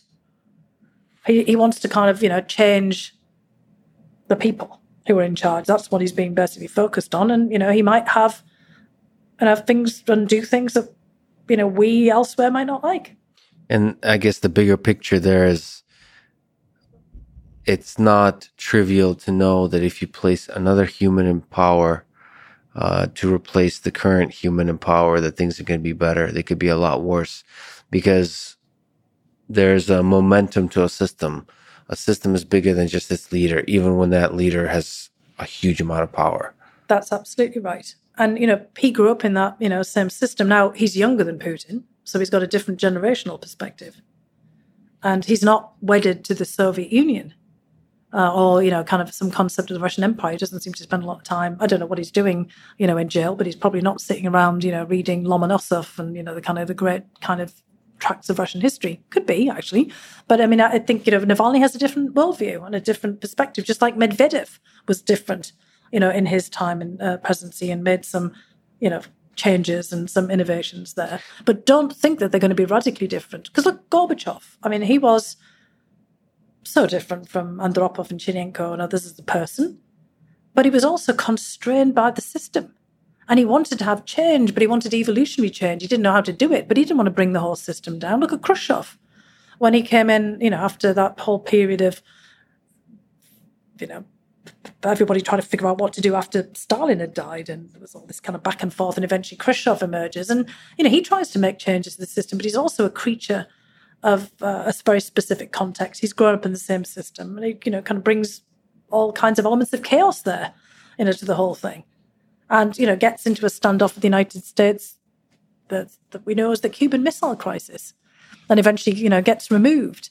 You know, we're looking at what's happening in um, the United Kingdom right now. You know, they've just churned through three uh, prime ministers and actually five prime ministers in you know kind of as many years but all of those prime ministers have come out of the context of the conservative party. They're all you know kind of just shades of you know the same thing. They've all come out of the same academic and you know kind of privileged backgrounds. Even uh, rishi sunak the new um, prime minister who's the first you know indian or anglo-indian uh, prime minister and, um, in British history. It was a kind of phenomenal, you know, kind of as a child of in, Indian immigrants, but also um, a person of great privilege from the same academic and party background as the others.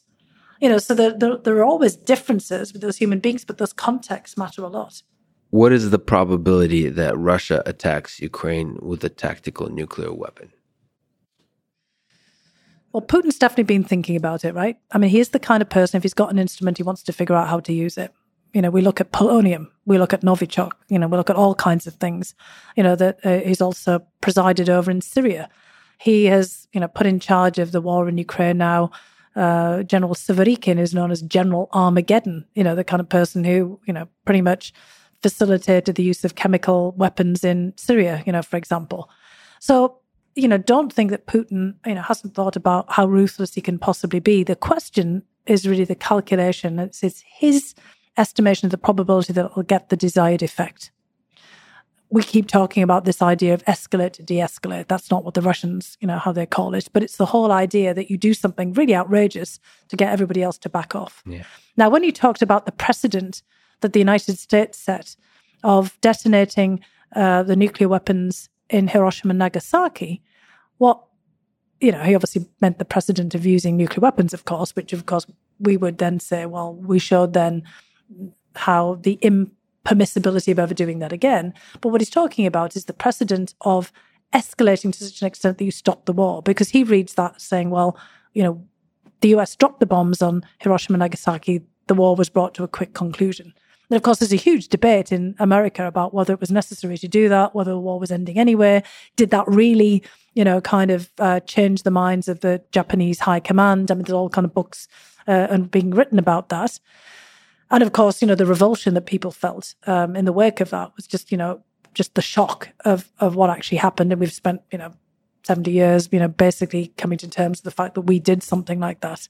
You know, the firebombing, you know, we've we've also looked at all the bombing, you know, in Vietnam and everywhere and you know, the, the, the, all these massive bombing campaigns and realizing they actually often had the opposite effect. Hiroshima and Nagasaki might have uh, contributed, and there's a lot of you know scholarship suggesting it did to the end of the war. But a lot of the big bombing campaigns, the destruction, actually prolonged wars because they made people fight back, as we're kind of seeing in the case of Ukraine. So Putin has to calculate the probability that if he uses some tactical nuclear weapon, that it'll get the desired effect, which is get us to capitulate and Ukraine to capitulate. Us to capitulate, meaning the United States and the Europeans not supporting Ukraine anymore, pushing towards the negotiating table and negotiating Ukraine away, and Ukraine saying, okay, we give up, like um, happened in Hiroshima and uh, Nagasaki or uh, in Japan.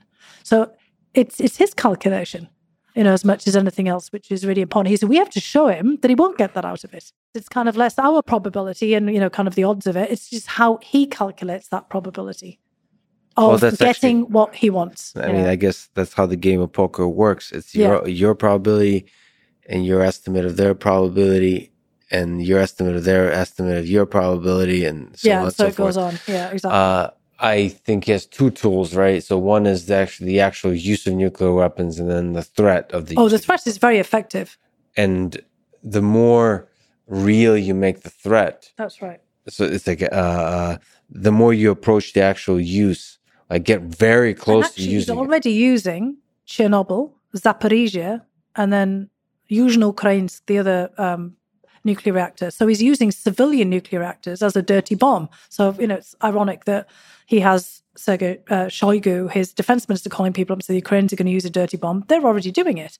I mean, what what what is um, you know kind of more destructive than stirring up all the radioactive dust in Chernobyl as you send your troops through? Mm-hmm. You know, for example, or shelling you know the the Chernobyl plant and the sarcophagus and putting it at risk. And Zaporizhia, you've got the International Atomic Energy Agency running out there in utter panic and you know kind of also trying to intervene in the conflict. So you're putting you know civilian nuclear uh, reactors at risk. I mean, that also has the great added effect of cutting off Ukraine's power supply because Zaporizhia, in particular, was what was it a third of um, Ukraine's power generation or some you know really high percentage. I'll, I'd have to go back and you know take a look at that. But the, the, that's a twofer. You know, it's a kind of a double effect there of undermining uh, power generation, also frightening Germans and others who've already been very worried about nuclear power and you know increasing your leverage on the energy front, but also scaring people uh, from the perspective of uh, the use of nuclear weapon. Those reactors also become a nuclear weapon tactically deployed, and as you said, the the discussion of using a nuclear weapon and engendering all those fears, and he's already got an effect. Everyone's running around talking about the Cuban Missile Crisis and secret diplomacy and how we negotiate away Ukraine in return for Putin not blowing up a nuclear weapon. So he's got a lot of people already talking about that. So sorry for the difficult and uh, dark question. It could be for you directly, or more like, uh, do you think we have a plan for this? What happens if he does drop a nuclear weapon? Do you have a sense that the United States um, has a good plan?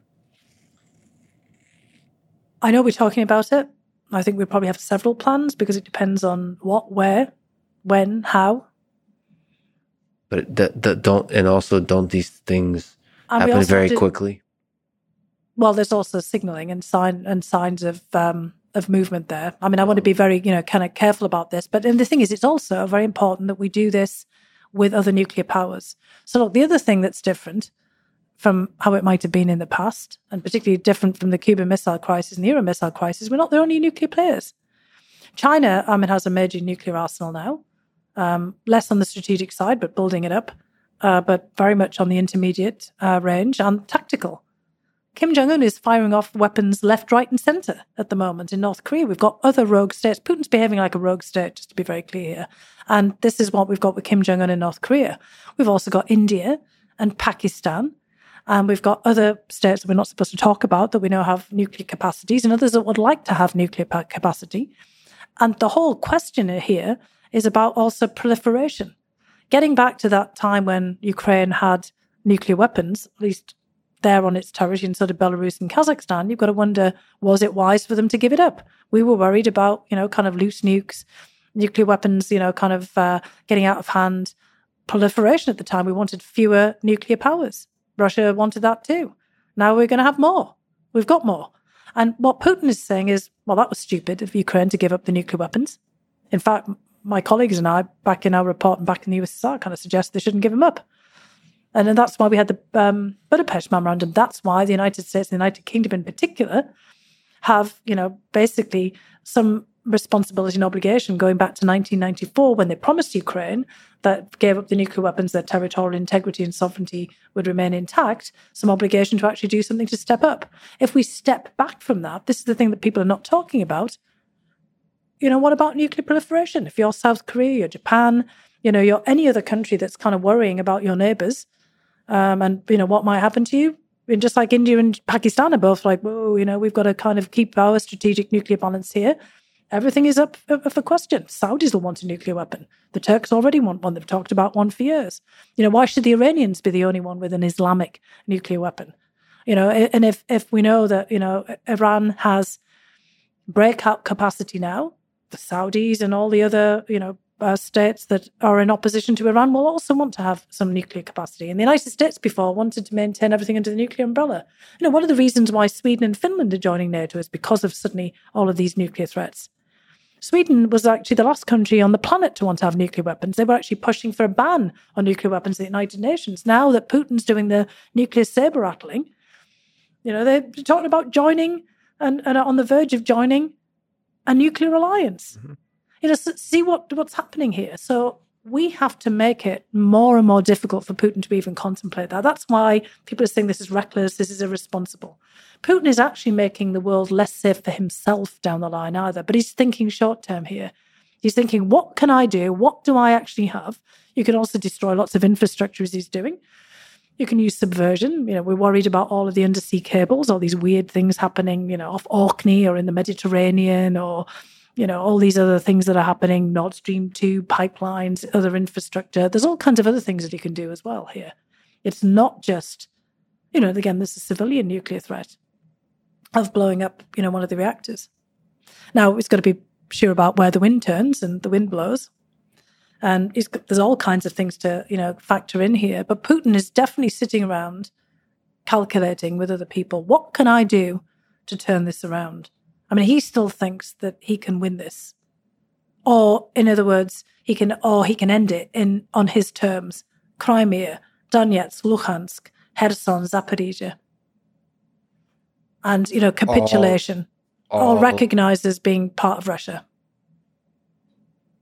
Or he can freeze it and then, you know, kind of figure out where it goes from there, what other pressure he can put on. I mean, I'm sure he's confident he can get rid of Zelensky and and he can prevail over us. I mean, look, I mean, the UK is going through prime ministers, you know, faster than I'm changing my socks, you know. So it's like, uh, you know, he can he can you know prevail on the, um, you know, basically he can he can have an impact on the political scene in Europe and elsewhere. I mean, again, everyone's talking about winter coming, and you know, Putin's thinking, yeah, great, I've you know destroyed the infrastructure of Ukraine. Are you worried about the winter? Well, yeah, but I mean, look, the other thing is that we have to start preparing. I mean, we have to start thinking about this. We've got a wartime economy situation. That's where we are. We've got the home front to think about as well. Putin has declared war on us. He, he did that on September 30th. And he's done it at other points as well. We've just not paid attention. But he pretty was pretty explicit in September 30th. I mean, go back and watch that speech. And, you know, he is gambling that, you know, people will go back, you know, to basically taking Russian gas and oil, but it's not going to be that simple as well. And do people, and then, you know, the, the question has to be do we really kind of think he's going to play fair after that when he's kind of also shown that he can leverage that? It's such a complicated world. It is complicated. It's very complicated. And it's never, I mean, this, it feels like things are heating up. Like, um, and China is very quiet right now because they're watching what happens. I mean, for President Xi, you know, he's trying to consolidate his power even further after the party congress, but he doesn't want to look like he made a mistake by backing Putin. I mean, he thought Putin was also going to be in out, and Ukraine would probably be open for massive Chinese investment. China was the largest investor in Ukraine before the war. Largest single investor. I mean, the EU was right. bigger, of course. How do you hope the war ends? in Ukraine? Well, I mean, I, I do hope it ends, you know, with a ceasefire and a negotiated solution, but it has to be with Russia compromising on something. And that's not where we are right now. Do you think both sides might be willing to compromise? Most wars always end in that way. I mean, nobody's ever happy. But they don't seem to, either side, like legitimately doesn't want to compromise right now. Well, yeah, because I mean, look, the thing is that um, for Ukraine right now, anything is a compromise at his expense, right? Vast devastation, unbelievable casualty rates, biggest refugee crisis since World War II. Russia's just said, sorry, this is our territory, it's not just Crimea. I think there could have been a negotiation over that. But, you know, Donetsk and Luhansk, I mean, we've got all kinds of formulas we've had all the way through history of you know, putting things under a kind of guardianship, receivership of territory, the United Nations, all kinds of different ways of formulating that. We could have easily been creative. But Russia's basically saying, nope, sorry, we've taken this. And any other any negotiation is just you recognizing this for us not doing more destruction. I mean, that is not the basis for a negotiation. And, you know, having, you know, kind of people come and just sort of laying those terms down is not a starting position. I think Russia is also, you know, in a in a dilemma of its own making now because Putin has made it very difficult, you know, to compromise just by everything that he said. Now, for Ukraine, they've already won a great moral, political, and military victory. It's just hard to see it, right, at the particular moment. They've done what the Finns did in the Winter War, which the Finns were devastated by the Winter War as well, but they pushed them back. Now the Finns lost a lot of territory. They lost Karelia and you know huge swathes of territory, but they got to be Finland. And, and now they're you know joining NATO, but they've been part of the EU. The question is how to you know get Ukraine to be Ukraine in a success. Yes. But you know is and that's the challenge. Now they, again, they've already won psychologically, politically, militarily, because Putin hasn't succeeded in what he wanted to do, but he has succeeded in completely and utterly devastating them. And this is the kind of the old Muscovite, old Russian imperial, old servant mentality, you know, going all the way back to when the Muscovites were the bagmen for the, you know, the horde, the for the Mongols. It was destruction. You know, you don't play with us, we'll destroy you. You know, people talk about it as mafia, but it's older. You know, all you have to go down is go and see Tarkovsky's Andrei Rublev I mean, I remember, you know, seeing that film when I was first as a student in Moscow and just being, whoa, this is so brutal. I mean, this is just unremittingly brutal because the whole point is that you show people who's the boss. The destruction is the point of things as well because, you know, you are emphasizing your domination. And that's what Putin is doing right now is saying, okay, you want to go in a different direction, so be it, but I'm going to make you suffer. Remember when Khodorkovsky got out of um, the penal colony when Putin let him out eventually? Mm-hmm. He said he's suffered enough. But he suffered for 10, 11 years. I don't think Putin feels that Ukraine has suffered enough at this point, or we have suffered so enough. So there's a part of this invasion that's punishment for something. Yeah, it's medieval. I mean, look, we're all capable of the same things, right? There was all that destruction in. That's what Assad was like in Syria, like his father. You destroy because you teach him a lesson. And look, Britain did that in the colonial era. I mean, all the history of British colonialism is exactly the same. I mean, all the Mau Mau, you know, in Kenya, you know, up until recent times, brutality. Teaching people, you know, you to, teaching them a lesson. You have to suffer. The US did it. I mean, we did it with the Native Americans, you know, we did it all over the place, you know, as well.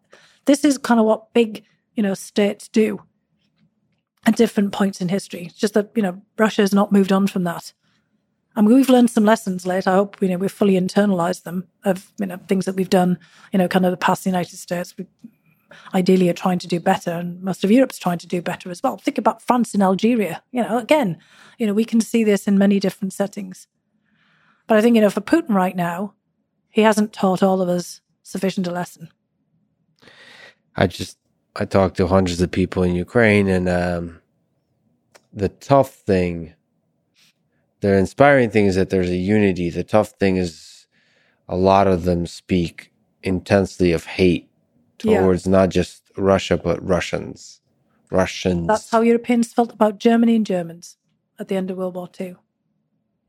And uh, generational hate. Like, well, I don't think that hate is gonna pass.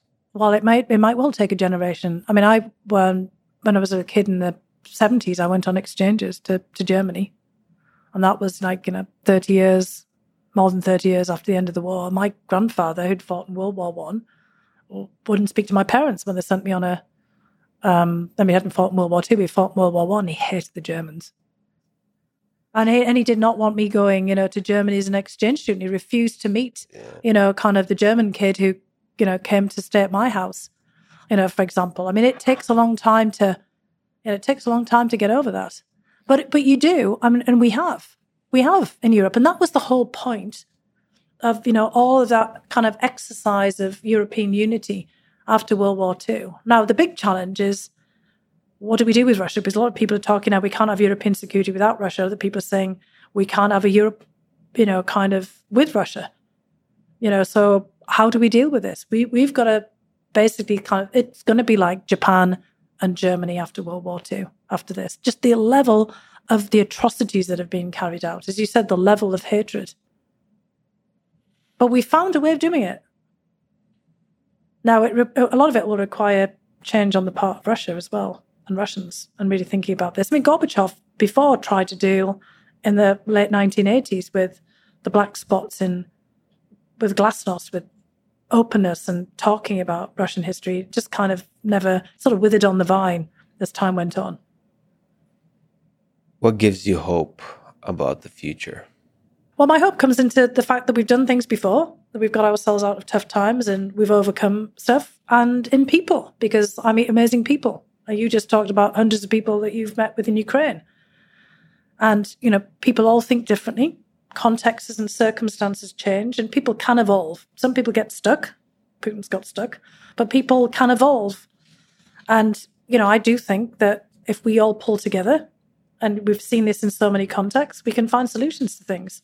Just like we get back again to our discussion about scientists and just the kind of amazing breakthroughs of, you know, what we did on COVID or done on, you know, kind of other you know, diseases and things. And look, there there is some similarities. There's a pathology around war and conflict.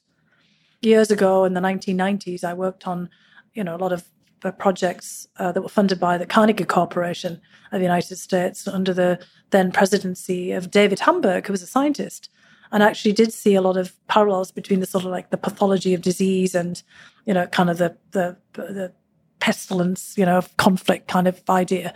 And of course, these, you know, parallels had to be very careful because, you know, they're not neat. But there was kind of like an idea in there. And how do you sort of treat this? How do you deal with this? And we did come up with all kinds of, of ideas and, you know, things that are still out there. We've created institutions that have helped to keep the peace. We just have neglected them, allowed them to degrade, just like the United Nations. And, you know, we've, we've created problems inside them, like the veto power of the permanent powers on the UN Security Council. But we can change that. You're just got to have a will. And I do think out there, there are sufficient people with a will. And we've just got to get people mobilized. I mean, I'm always amazed by how people can mobilize themselves around a crisis. Remember Winston Churchill, I don't quote all the time because I can never remember half his quotes, but I do remember the one about never let a good crisis go to waste. And I always think that that, you know, yeah, that we should, we shouldn't let this crisis go to waste and something else can come out of this. Just like in Ukraine, look, we worried before about corruption in Ukraine, the influence the oligarchs. We've got our own oligarchs here in the US we need to, you know, deal with as well.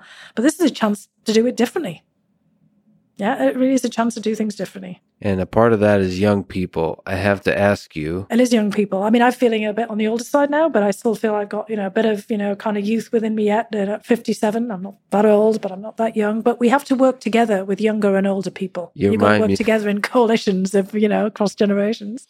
you remind me of of, of uh, kids who just graduated college and say, and I, I'm, I feel old so yeah, no. I don't actually feel old, but it is a number, age, and you know when you it know is. you kind of think about when I was. I thought you don't like math. Yeah, yeah, I know. It's like things like that. Yeah, but I, I, find it interesting. But you know, when I was, I remember when I was a little kid, I kept thinking about the year two thousand, and I thought, oh my god, I'll be dead. I'll be thirty-five. Yeah, that's twenty-two years ago. You've overcome a lot of struggle in your life, uh, based on different reasons, as you write about. Uh, class being one of them, your funny sounding accent being another, or just representation of class. Um, but in general, through all of that, to be at the White House, to be one of the most powerful voices in the world, what advice would you give from grounded in your life story to somebody who's young, somebody who's in high school and college, thinking of how they can have a big positive impact on the world? Look, we all have a voice, right? We all have agency. We all actually have the ability to do something. And you can, you know, start small in your local community or, you know, even in your own classroom, just helping, you know, somebody else out or speaking up and advocating on behalf of things. You know, when I was a, I was like about 11 years old, I got involved with other kids on Save the Whales. You know, we had all this, you know, kind of we were hardly Greta Thunberg, but we, you know, we kind of got together in a kind of network writing to people and, you know, trying to raise money to, you know, help save the whales. Now, actually, the whales of the world are doing somewhat better. I can't say that that was because of me and my network, but, you know, it was kind of a way of organizing and, you know, kind of joining in in a, in a, larger movement. Everybody can be part of something bigger. The, the thing is, is it's all about working together with others and giving other people a chance as well. Mm-hmm. I think, you know, one thing is that our voices have more impact when they're amplified. They don't have to be the voices of discord or the voices of hate. uh, you know, you've been, you know, trying to do this with your podcast, you know, kind of give people a a voice, give them a kind of platform and, you know, get them to join in with other people. And, you know, one of the things that I've been trying to do is, you know, kind of go and talk to just as many people as I possibly can and say, look, you know, we can all do something here. We can all, you know, lend our voices to a cause that we care deeply about. We can be kind to each other. We can give other people a chance. We can kind of speak out when we see that, you know, something is wrong. And we can try to, you know, explain things to people. And and what I'm trying to do at the moment is just sort of explain, you know, what I've learned about things and, you know, hope that that helps people make informed judgments of their own and that, you know, kind of maybe take things further and learn something more. It's like kind of like building upon, you know, the knowledge, you know, that that I have, you know, to try to impart to others. And everybody can do that different ways. You can kind of like reach back. Yeah, if you're 14, help somebody who's seven. If you're 21, help somebody who's 14. You know, kind of if in, you know, the kind of uh, my age now, I'm always trying to, you know, reach back and you know, work with uh, younger people, listen to younger people, help them out, make connections uh, for them, listen to what they have to say about something, try to incorporate that in, you know, things that I'm saying as well. The, the main point is that we've all got a voice, we've all got agency, and it always works better when we work together with other people. But sometimes it can feel pretty hopeless. It can feel, I mean, there's low points. You, you seem to have a kind of uh, restless energy, a drive to you were there are low points in, in the beginning when um, in your early days when you're trying to get the education where it may have not been clear to you that you could be at all successful yeah there always there always were i mean there were lots of points where i was just despondent but then you know i'd meet somebody who would just suddenly turn things around now was this luck or was I, I out there looking for it you know sometimes you know, you just if you're open and receptive to, yeah. you know, kind of uh, hearing something from someone else. I mean, I, you know, there were often times where I felt so despondent, you know, in such a black mood, I didn't think I'd be able to go on, and then I'd have a chance conversation with somebody. I mean, I once remember, you know, I was sitting on a bench, it was probably 11 or 12, just crying my eyes out, just really upset. And an old lady just came and sat next to me, put her arm around me, said, Oh, it's all right, pet. What's the matter? You know, it can't be that bad, can it? And it was just this human embrace. It's like somebody you know, just basically reaching out to me that snapped me out of it. And I thought, you know, here's somebody just, you know, she didn't know who I was. She just felt really bad that I was, you know, sitting, you know, crying. And I mean, I can't even remember what it was about anymore. You know, now it just seems inconsequential. At the time, I probably thought my life was at an end. Just, you know, sometimes people making eye contact with you in the street and saying something to you can kind of pull you out of something. And, you know, it's kind of a, I think you just have to open yourself up to the prospect that not everyone's bad, just like you were saying before, that there's, you know, good in everybody. Even during, you know, that really difficult period of the impeachment, you know, I was trying to listen very carefully to people. And I thought, look, we always, we still have something in common here. We need to remember that. You know, kind of when people are kind of forgetting who they are or, you know, the context in their operating, there's always something that can, you know, can pull you back again. There's always that kind of thread. So I'm sure you were probably attacked by a lot of people, and you were still able to keep that optimism that. Well, was... I kept it into kind of perspective. Like when I was a kid, I mean, you know, things I mentioned before, I got bullied. You know, kind of again, and I tried to understand why they're doing this. One of the most amazing things that happened, you know, really on was my my dad was a pretty incredible person, and he would always open my eyes to something. And I was getting bullied really nastily by a girl at school. And my dad started asking me questions about her. And one day, my dad said we were going to go for a walk. And my town's very small. Remember, it's very depressed, really, you know, deprived area. And we go to this housing estate, public housing place that's not too far away from where I live. And it's really, you know, kind of one of the most rundown places and an already rundown place. My dad like knocks on the door and I said, What are we doing, Dad? And I, see he says, well, We're going off to, you know, uh, we're going to visit somebody, an old you know, family friend.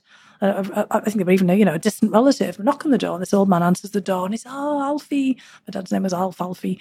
You know, kind of, "Oh, fancy seeing you. We haven't seen you. Come on in, have a cup of tea. What are you doing?" He said, "Oh, I'm just walking past with my daughter. We're going for a trip.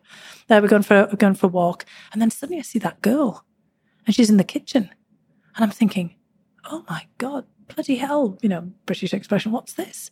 And it turns out that Dad had figured out who she was, and he knew her grandfather and she was living with her grandfather and she'd been abandoned by her parents and she was living in, you know, pretty dire circumstances and she'd been getting raised by her grandfather and she was just miserable.